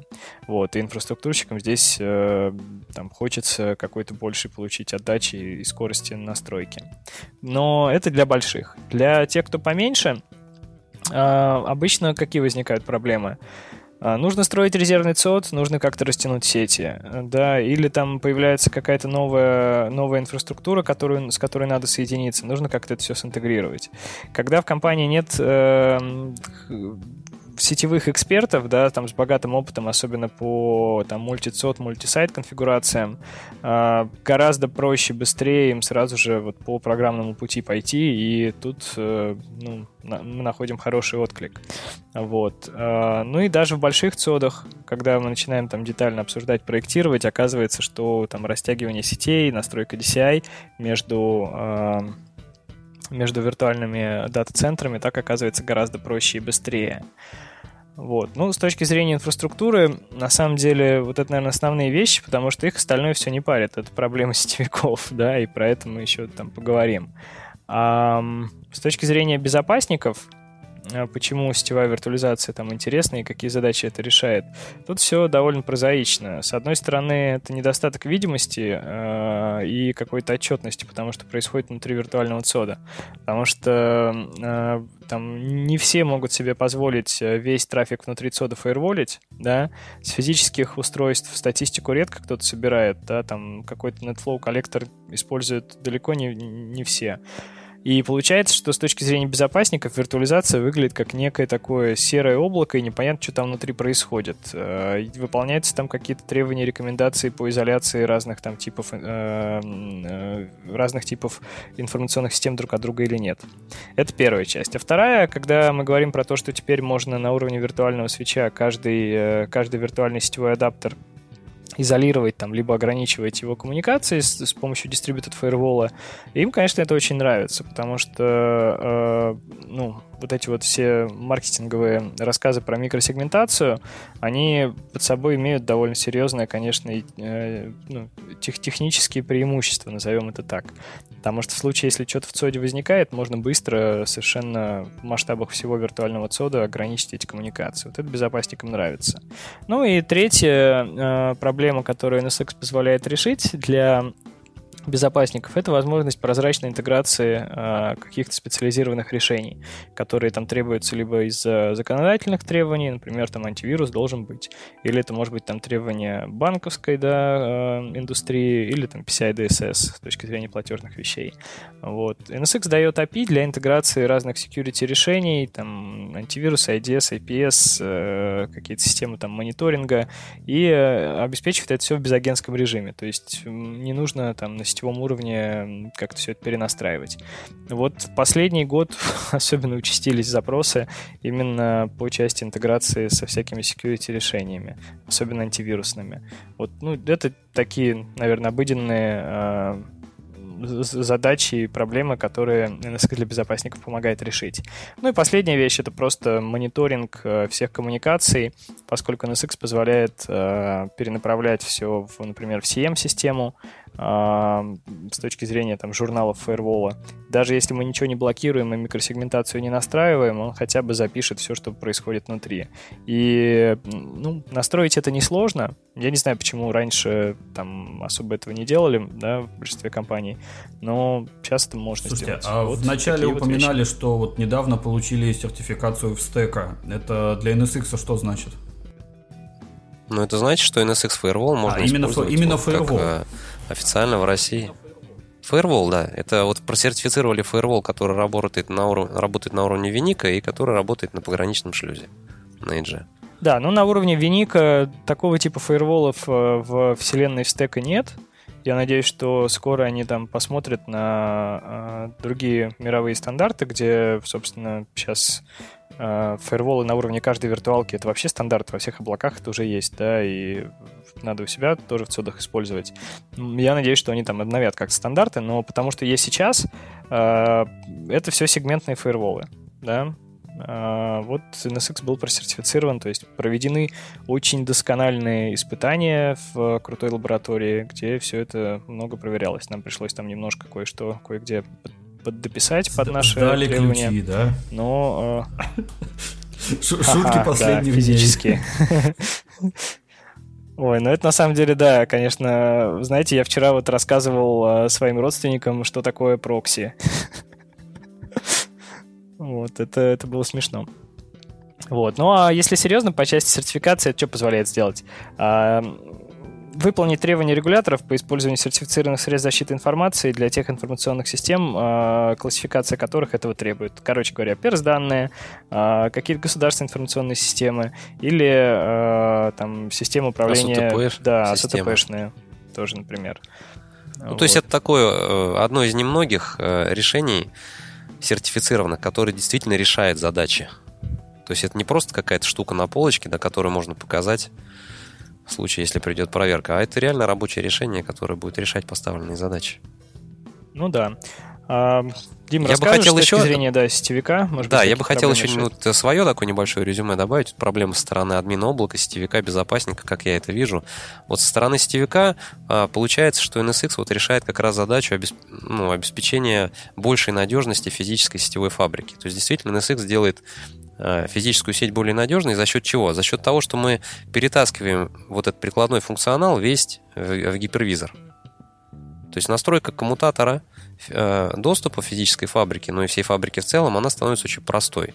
То есть у нас есть там 4-5 VLAN ов на коммутаторе, IP-routing, и больше нам ничего не надо. И самое классное то, что это, эта конструкция, она никак не меняется на всем протяжении жизненного цикла. Вот на этапе приемо-сдаточных испытаний вы настроили, и все, и оно работает. Единственный момент, когда надо вносить изменения, это если кончилась портовая емкость, да, вы покупаете, там, устанавливаете еще один коммутатор и накатываете типовой конфиг. Получается простая настройка, и мы продляем э, жизненный цикл этой физической фабрики, потому что технологии, которые используются, да, они простые, они морально не устаревают. Это IP-routing, он там 20 лет назад был, еще там столько же будет. Это не инкапсуляции, да, вот overlay ные, которые на физических коммутаторах всегда завязаны на ASIC. И нельзя перейти просто так, да, с одной инкапсуляции на другую. Таких примеров, к сожалению, еще пока не было. Это ну, не делается апгрейдом даже микрокода на ASIC. Надо менять коммутатор, потому что это другая микросхема. То есть с NSX можно использовать действительно коммутаторы там сколько, 7-10 лет, пока не, не наступит end of support. Вот этот взгляд как бы со стороны сети. Ну, как бы это потом не привело э, к тому, что в коммутаторах будут э, какие-то незапатченные уязвимости, потому что все забудут про то, что надо ими как-то управлять. Ну да, кстати, это Но это уже вопрос внутренних, внутренних процессов, э, да, каких-то. И ну, это, опять же, мое такое инфраструктурно-облачное мнение. Если есть возможность разделить софт от железа, как сейчас вот, да, многие вендоры предлагают там программную, программный уровень э, сетевой операционную систему отдельно от аппаратной. Это хорошее решение, потому что end of life и end of support, ну, не будет уже это такой страшной датой. Хотя, конечно, вендоры в случае критических уязвимостей выпускают там апдейты, патчи для всех подряд, э, даже там для там устаревших э, устройств. Но в целом как бы, когда вы софтом отдельно от железа можете управлять и получаете разделение такого цикла обновления, да, это, мне кажется, здорово. Конечно, вопрос зрелости таких решений на рынке, и сейчас там появилось ну, несколько уже достаточно зрелых вендоров, которые позволяют крутую операционку, да, с централизованным управлением, э, коммерчески поддерживаемую, да, то есть то, что важно для интерпрайзов, э, на различного рода whitebox устройства устанавливать. А там-то как бы что страшного, это он как обычные x86 сервера. Есть процессоры, их там делают две компании. Все остальное одинаково. То же самое со свечами.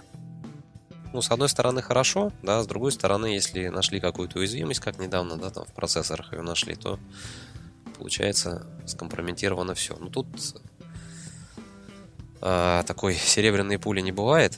Я Но бы хотел еще что отметить. нашли один есть... раз за 30 лет. Ну, какая разница? Ну, просто она сама по себе достаточно такая сильная. А, что я хотел бы да, э, добавить немножко, да, вот э, в, в тему там SDN, не SDN, то есть, на мой взгляд, как бы решение по там автоматизации сетевой фабрики и вот сетевая виртуализация, и то, и другое можно назвать SDN, потому что и там, и там есть софт, да, ну и с другой стороны, и там, и там есть железо. То есть у нас просто железо, оно другого качества. То есть в NSX предлагается все-таки реализовывать сетевой функционал на элементной базе, которая обладает таким важным, с моей точки зрения, свойством, как добавление ресурсов в процессе работы. Вот в коммутатор физический, да, если, ну, как, как, как мы знаем, да, все политики, там, аксесс-листы, да, там, э, э, COS, все это проецируется в тикамы. Да, это небольшая по размеру память, она энергоемкая, дорого стоит, и ее нельзя расширить. Если у вас, например, кончился, ну, забился этот тикам, то идет программная обработка там этих аксесс-листов, и производительность падает в два раза, ну, там, в 10, в 10 в 100 раз. Вот. И, ну, как бы заказчик оказывается в такой безвыходной ситуации, надо что-то делать. А что, что делать? Это либо уменьшать количество аксесс-листов, да, там все открывать, либо ну, менять коммутатор. Вот на серверах у нас есть оперативная память, которую можно добавить. Просто в коммутаторы нельзя добавить вот эту память. А, ну, свойства аддитивности отсутствуют полностью. Вот э, основное отличие, на мой взгляд, в этом. Именно в свойства железа разные. Вот когда мы говорим о, о x86 серверах, да, можно добавлять память, там, процессоры, а вот в коммутаторы добавлять ничего нельзя, это просто некий, некая коробочка, да, которую можно просто поменять, если ресурсы кончились. Вот. Ну, а еще пару слов о том, вот, что с моей точки зрения, какие проблемы решает NSX вот, для админа облака. Вот админ облака, он получает, ну, с NSX он получает некое единство инструментов по обслуживанию, диагностику, мониторингу и сопровождению как облака, так и виртуальной инфраструктуры. То есть у него есть действительно полный набор инструментов, таких же в облаке, да, для диагностики и мониторинга, каким он привык в своей инфраструктуре. И это очень важно для службы эксплуатации. Для безопасника мы, получается, переходим от э, концепции защищать виртуализацию к подходу использовать виртуализацию для защиты. И вот NSX, он делает такую гальваническую развязку, да, то есть мы полностью отделяем э, безопасность от сетевой сегментации. То есть, если задуматься, у нас вся безопасность, она такая сегментно ориентированная. Мы, вот фаервол, они работают между сетевыми сегментами. Внутри сегмента они э, не работают. Я вот про сетевые фаерволы говорю. И получается, если сейчас вот э, приходит вот, в связи там, с недавними эпидемиями за запрос бизнеса, что давайте мы уменьшим наши вот, домены отказа, да, там сегменты безопасности сделаем поменьше, это приводит к тому, что э, ну, большое количество изменений надо внести в инфраструктуру, это занимает большое время. То есть быстро отреагировать на требования бизнеса по увеличению безопасности не получается. Вот что вот в сегмент в, в, в, ну, в текущем состоянии дел означает уменьшить сегменты. Это план IP-адресации, да, поменять. Это перенастроить как-то сеть. Это поменять э, настройки э, сетевые внутри гостевых операционных систем. То есть во многих организациях, к нам несколько таких приходило вот в прошлом году, это объем работы на там месяцы, полгода, год. С NSX предлаг, э, предлагается сделать именно вот программно определяемую безопасность. Заказчик ничего не меняет. Ни внутри гостевых операционных систем, ни опишники, ни шлюзы не надо перенастраивать. Ни в сети не надо ничего перенастраивать. Вы просто вот в этот уровень виртуализации, который уже есть, добавляете необходимый а, функционал. А мы можем сказать, что это вот случившаяся микросегментация, о которой там одно время говорили? Ну да, микросегментация, сам термин, с моей точки зрения, он означает просто, что мы э, ну, не на сетевые сегменты ориентируемся, а мы ориентируемся на некие программно определяемые сегменты, которые можно сделать сколь угодно мал- малыми, вплоть до уровня виртуального адаптера виртуальной машины. Поэтому и называется микросегментация. Но Или я бы хотел отметить именно вот программно... Контейнера. Да, вплоть до контейнера. Но я бы хотел отметить именно вот то, что это действительно программно определяемая безопасность, которая, она полностью отвязана от, от, от сети в данном случае. Вот это получают безопасники. Они могут, э, ну, они становятся абсолютно самостоятельными и независимые от, от сетевой сегментации. Получают максимально оперативную возможность, ну, э, возможность максимально оперативно реагировать на угрозы на любом уровне ЦОДа. И лишнее можно блокировать. Все... Да, можно, вот э, случилась какая-то там атака, да, там в Анакрай или кто-то еще. Уже есть некое описание, да, по каким портам, там, протоколам это работает. Можно одним правилом на весь сот закрыть конкретно этот сервис. Не все вырубить, а вот конкретно то, что надо. И появляется возможность вот при таком подходе, вот Саша уже упомянул, что у нас появляется видимость на всех уровнях, вплоть до там каждого виника, да, того, что происходит. Мы, вот при таком подходе мы можем реализовать модель минимальных полномочий. Мы можем действительно э, правило по умолчанию поставить deny any any. И разрешить только то, что в явном виде разрешено. Потому что в NSX есть встроенные инструменты, которые позволяют вам описать существующие взаимодействия и автоматически сгенерировать необходимый набор правил для межсетевого экрана. Ну, вот этого распределенного.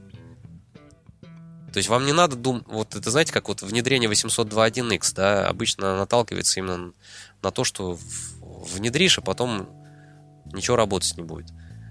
И вот минимальные, на модель минимальных полномочий тоже э, все ну, не внедряют только потому, что напишешь deny any any, перестанет работать то, что работало.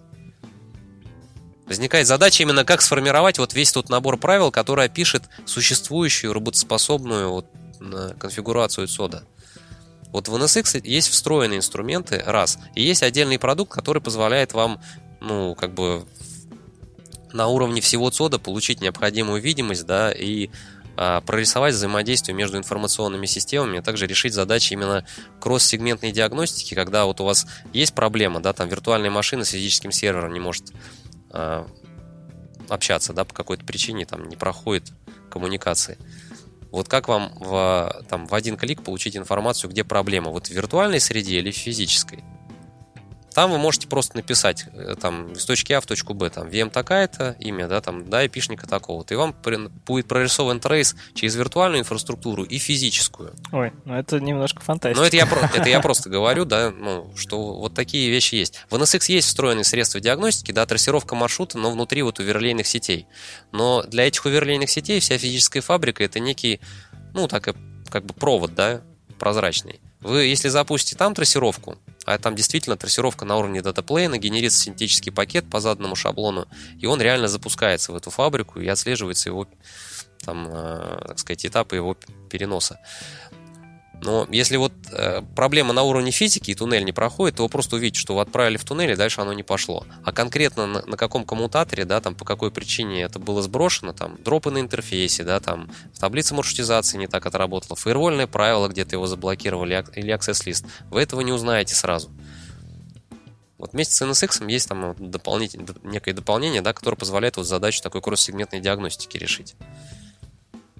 Но ну, опять возвращаясь, да, вот у безопасников с NSX появляется именно возможность э, реализовать такую программно определяемую безопасность и решать задачи, э, свои задачи максимально оперативно, отталкиваясь именно от своих потребностей, от потребностей бизнеса, никак не напрягая там сетевиков.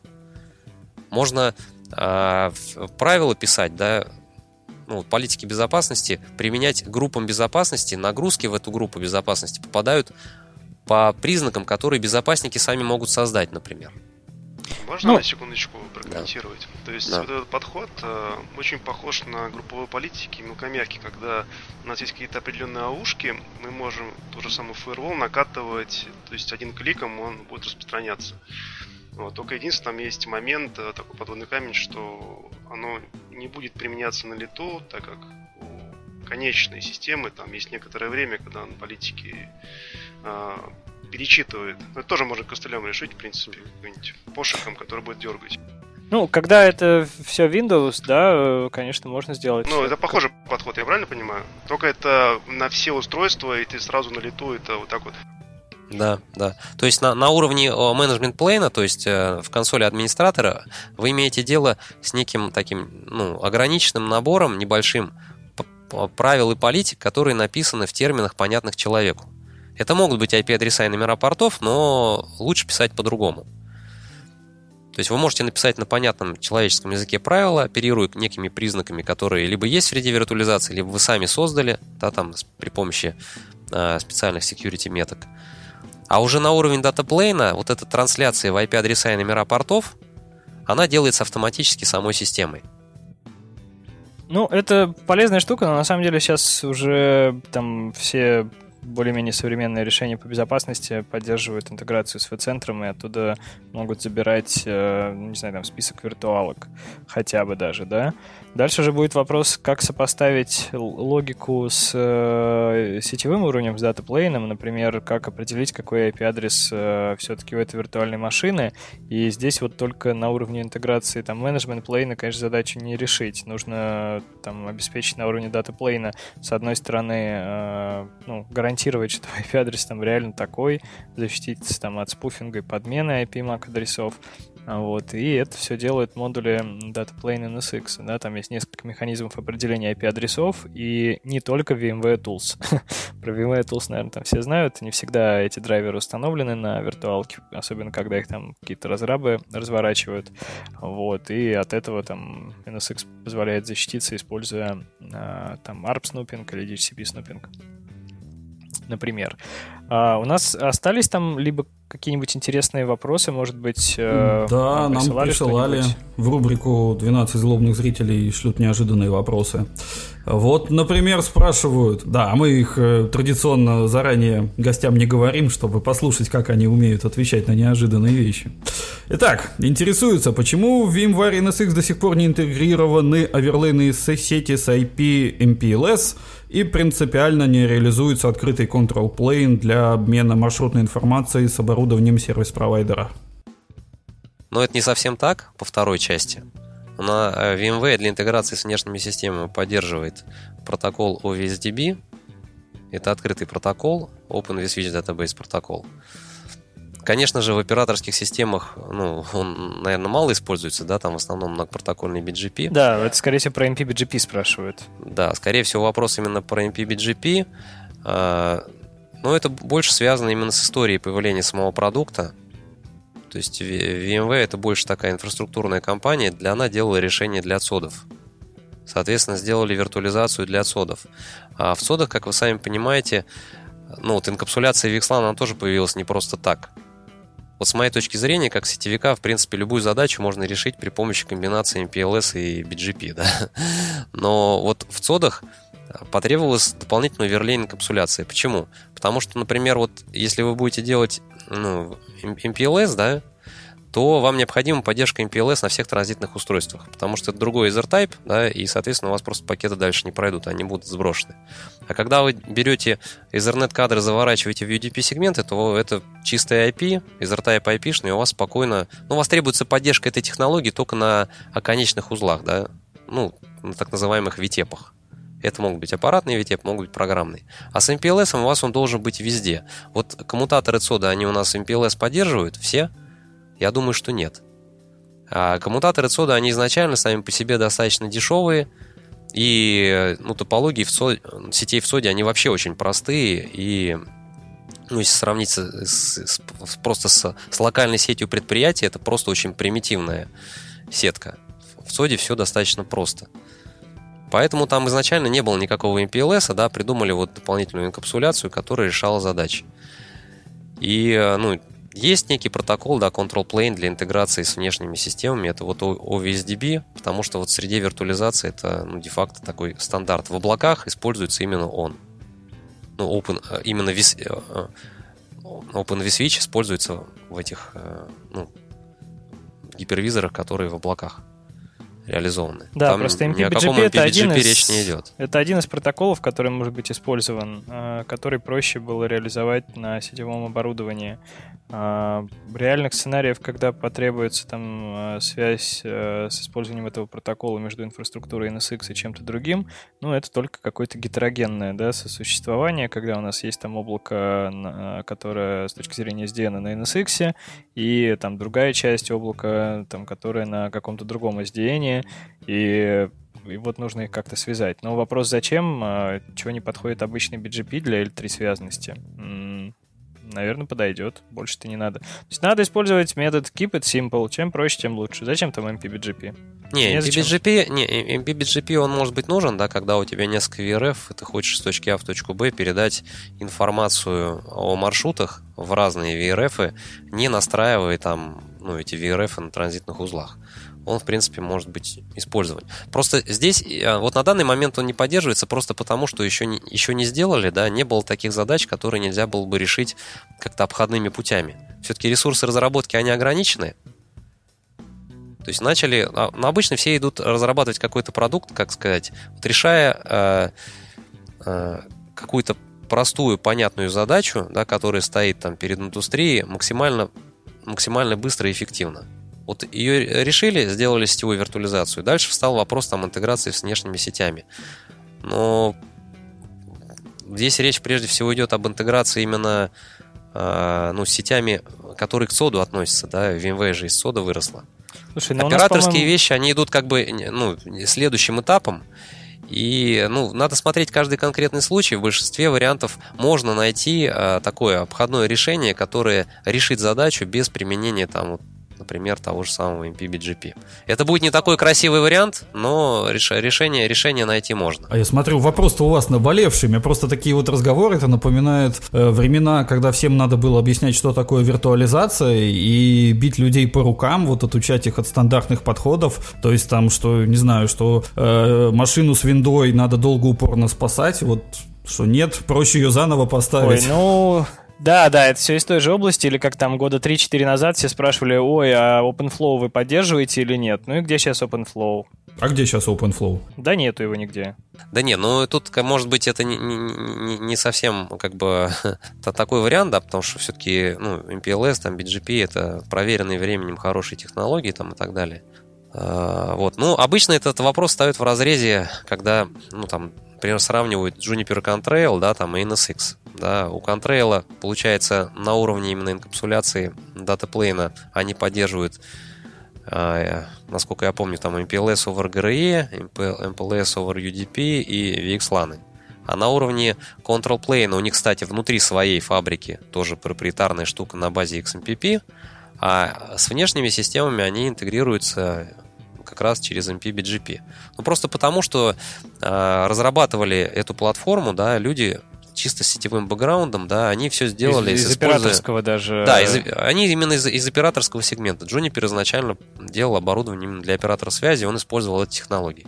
В принципе, MPLS там и варианты на базе MPLS, они в Enterprise тоже пришли именно оттуда. Ну, то же самое с Alcatel, да, взяли на, наработки просто, ну, я имею в виду сейчас то, что сейчас Nokia, да, просто взяли то, что было у Alcatel по части MPLS и добавили в Nuage. Как бы у кого что было, тем и богаты. То да, есть NSX изначально не ставил перед собой задачу а, как-то лучше всех реализовать BGP, там, лучше всех сделать MPLS там, или что-то в этом роде.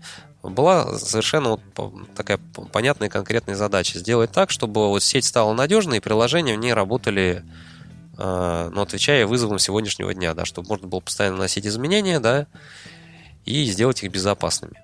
А как вы это сделаете? Ну вот оказалось, что просто контролируя точку подключения виртуальной машины, можно сделать гораздо больше, чем э, ну, используя какие-то технологии. Можно сделать гораздо больше, чем не контролируя эту точку и имея там кучу протоколов э, в кармане, да, там MPLS там и ну, да. И, а трижды CCI нам все так же и не нужно. А, ну, вы знаете, ну, три, трижды CCI, возможно, нет, но все равно вот с этими суверлейными сетями есть некая специфика своя. Да, ну, ну, ну нужна сетевая экспертиза на, на каком-то уровне, там, может быть, не на уровне CCI, но она нужна. И я думаю, что все-таки все, э, э, вот это, ну, NSX он будет усложняться ну, в, в сетевом плане, все-таки ну, постепенно он будет обрастать этими технологиями, там будет Уже в этом году все очень VRF, сильно BGP да, появится, возможно, MP BGP появится. Ну, просто э, почему этого нет сейчас? Потому что это просто не ставилось как первоначальная цель, да. В будущем, возможно, будет. Да, нужно было сделать просто функциональное ядро, и там было очень много других задач и проблем, которые нужно было решить. Например, оказалось, что сделать кластеризованный менеджмент плейн, который бы в режиме Active-Active позволял читать и вносить изменения, не так-то просто. Для этого пришлось нашим, нашему исследовательскому подразделению там, написать распределенную базу данных CorfuDB, например, которая сейчас open source, да, ее там уже многие используют. Вот. Э, но в NSX Management Plane не был кластеризованным, пока не решили вот эту вот проблему с э, таким distributed management plane. Вот. Э, в этом году он будет наконец кластеризованный. Слушайте, я бы ваши боли слушал и слушал, но давайте еще другие вопросы посмотрим.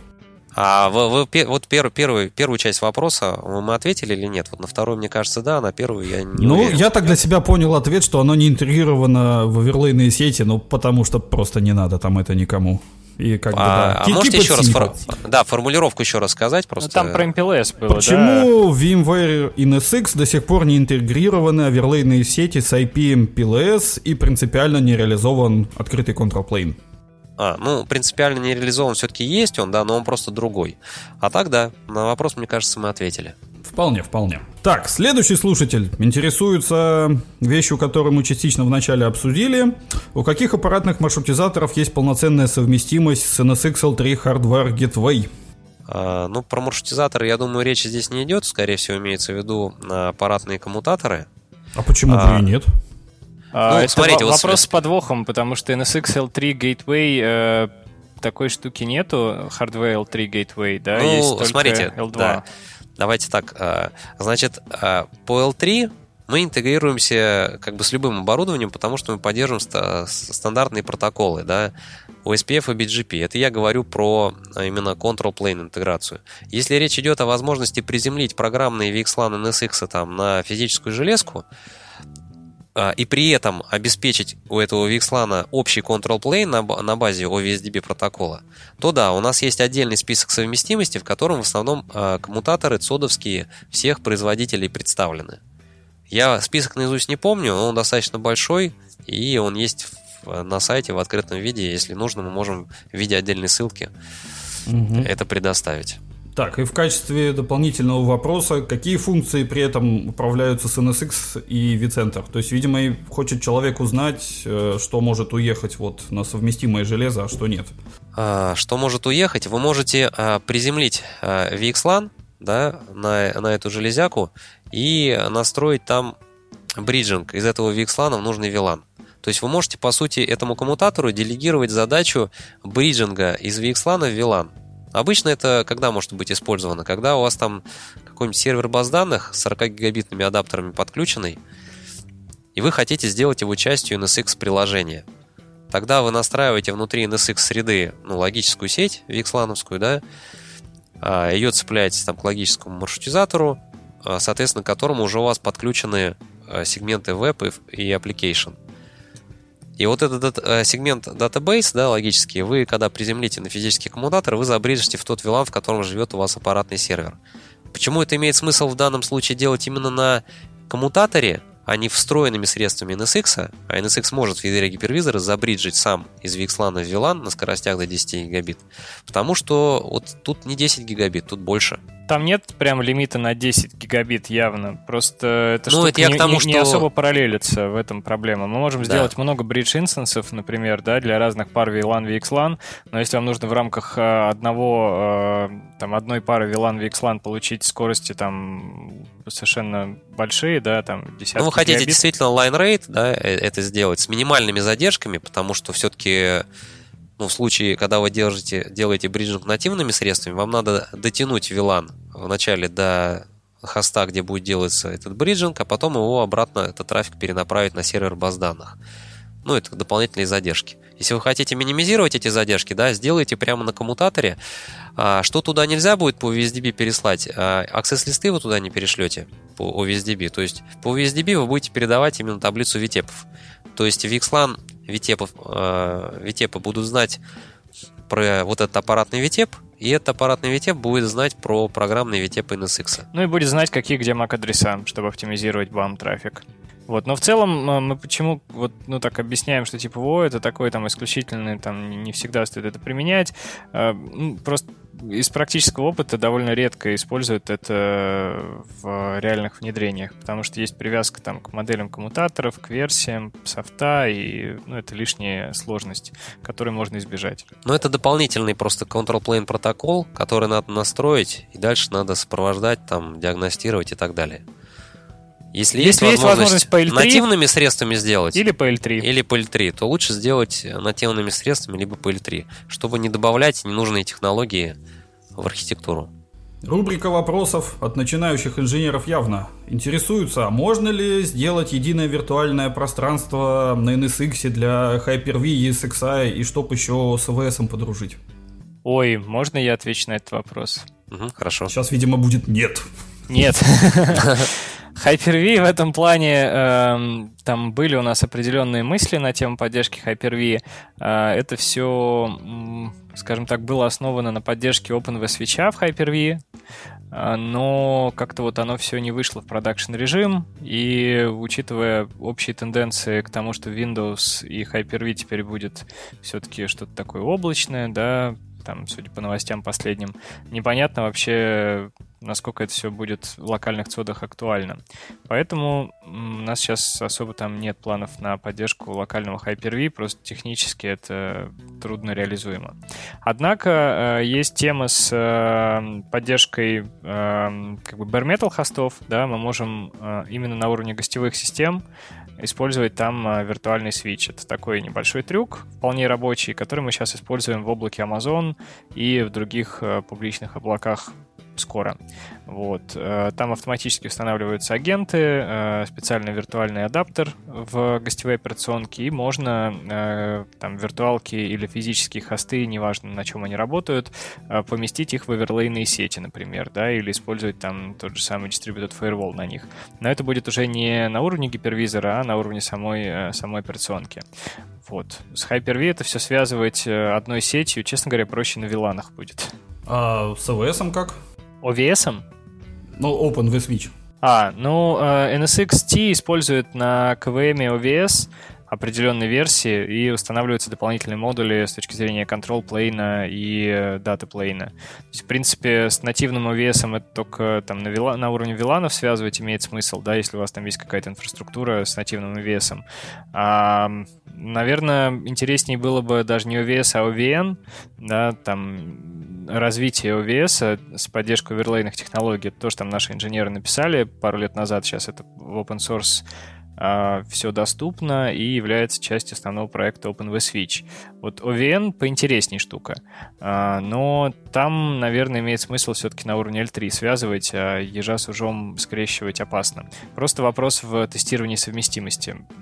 То, что мы поддерживаем, то проводится, проходит цикл тестирования. То, что нет, ну, VMware не та компания, которая такой, типа, ой, ну, если заработает, окей, если нет, то не окей потому что это все типа большой бизнес, enterprise и так далее. Так, и переходим тогда к завершающей фазе. Вопросы про планы, философию, жизнь. Э, планируется ли развивать что-то кроме NSX и вообще в какую сторону идет NSX?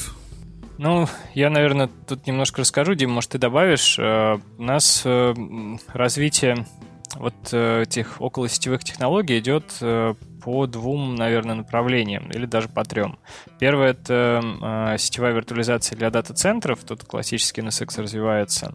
Некоторое время назад э, у нас чуть-чуть отделилось направление безопасности, там появились свои продукты, э, например, App Defense, э, технология защиты как это, конечных устройств, endpointов, либо виртуальных машин э, в отрыве от сети. Да, там используется поведенческий анализ, вот это вот все, машинное обучение для того, чтобы построить модель нормального поведения объектов. Вот это один из там, продуктов, э, который сейчас активно развивается. Да. Вот. И отдельное направление — это Cloud Native Applications, это контейнеры, Kubernetes, Cloud Foundry и все, что с этим связано. Вот э, это тоже у нас сейчас будет очень активно развиваться, потому что весь рынок туда идет, несется и мчится. А, поэтому мы уже сейчас поддерживаем и Kubernetes, и Cloud Foundry, и это все будет еще круче. Вот. Ну и э, совсем забыли мы про тему SD-WAN. Как же мы так могли? Вот э, SD-WAN тоже сейчас э, один из приоритетов. Мы купили VeloCloud в декабре. Я так говорю, как будто мы с Димой купили. Ну, короче, компания просто поглотила, да, одного из лидеров SD-WAN рынка, и все это теперь будет все вот эти чудеса оверлеев и виртуализации не только в ЦОДе, но и от ЦОДа до там, филиалов по как бы, глобальной сети. Так это что ж, CCI понадобится наконец-то? Да, наконец-то. Ну, только они, в принципе, и, и никогда никому не мешали, а всегда было большое да, да это мы все просто ехидничаем. Это, это вопрос технологий продуктов, да, просто в случае с CIA и с, э, вот, что называется, отдать дань Cisco, они сделали офигенную школу именно развития технической экспертизы и знаний, да, и сертификация очень крутая в этом плане.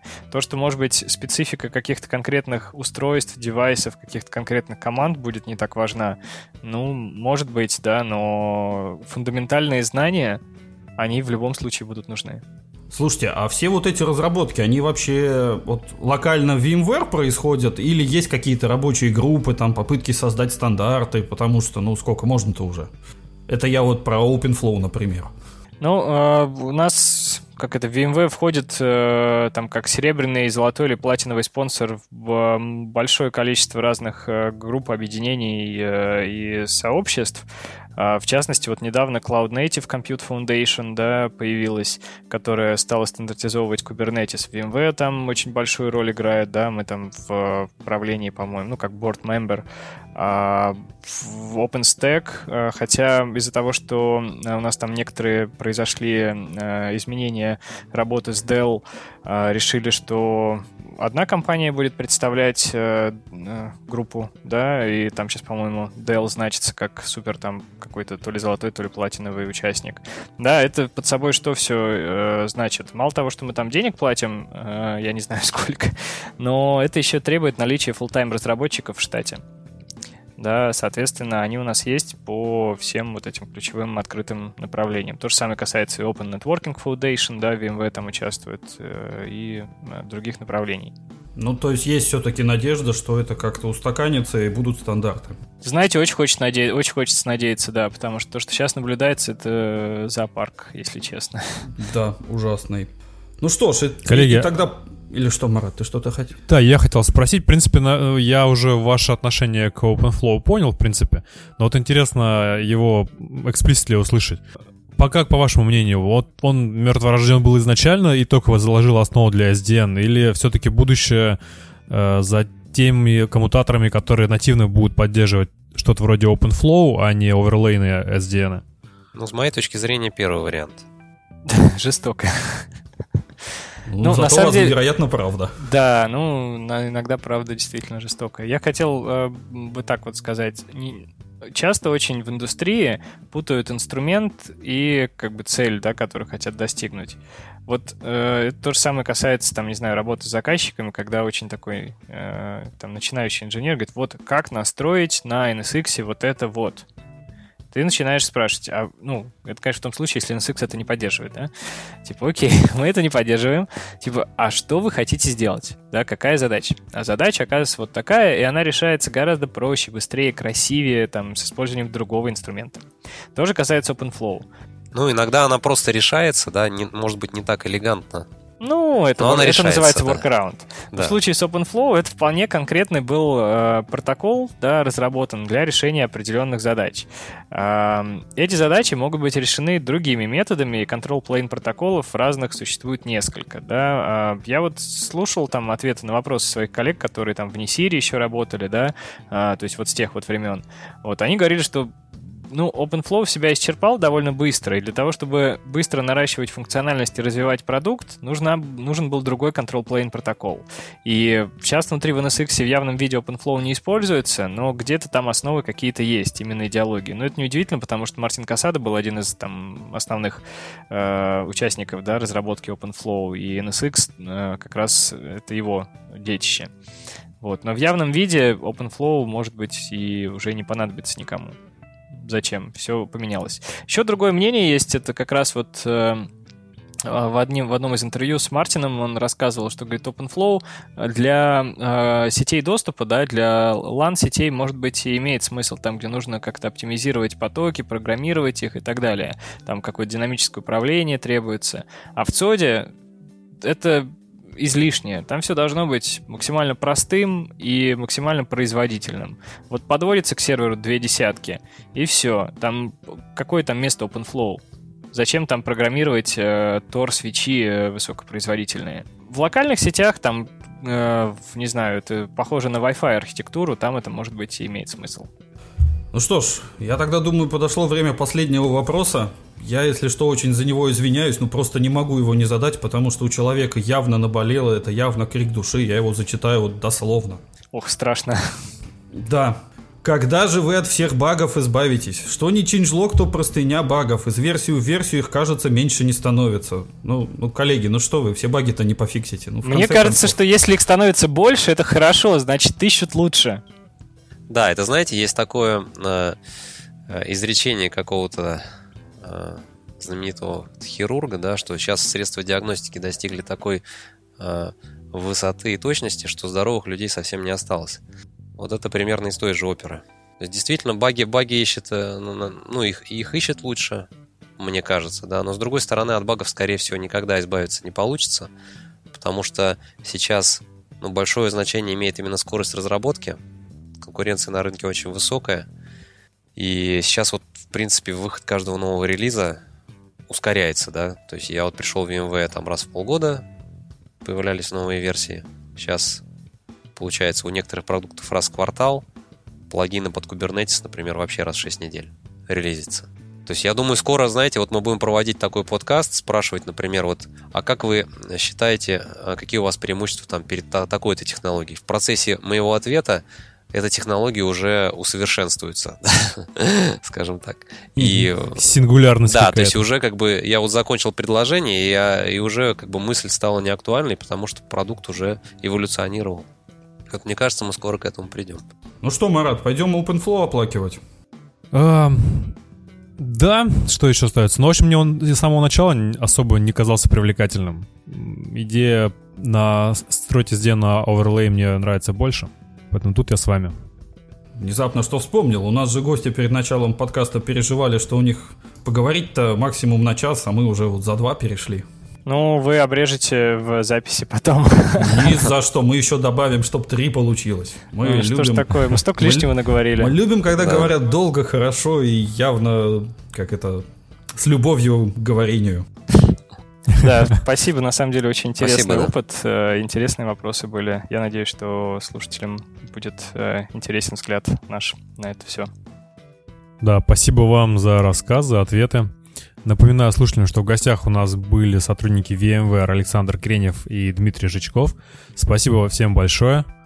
А, будет интересная тема, хотя, в принципе, с диван, мне кажется, уже, в принципе, достаточно интересно для того, чтобы выделить ее для отдельного подкаста. Мы вас ждем снова. Спасибо большое, с радостью Спасибо большое, да. Угу. Всем спасибо, всем пока. До свидания. До свидания.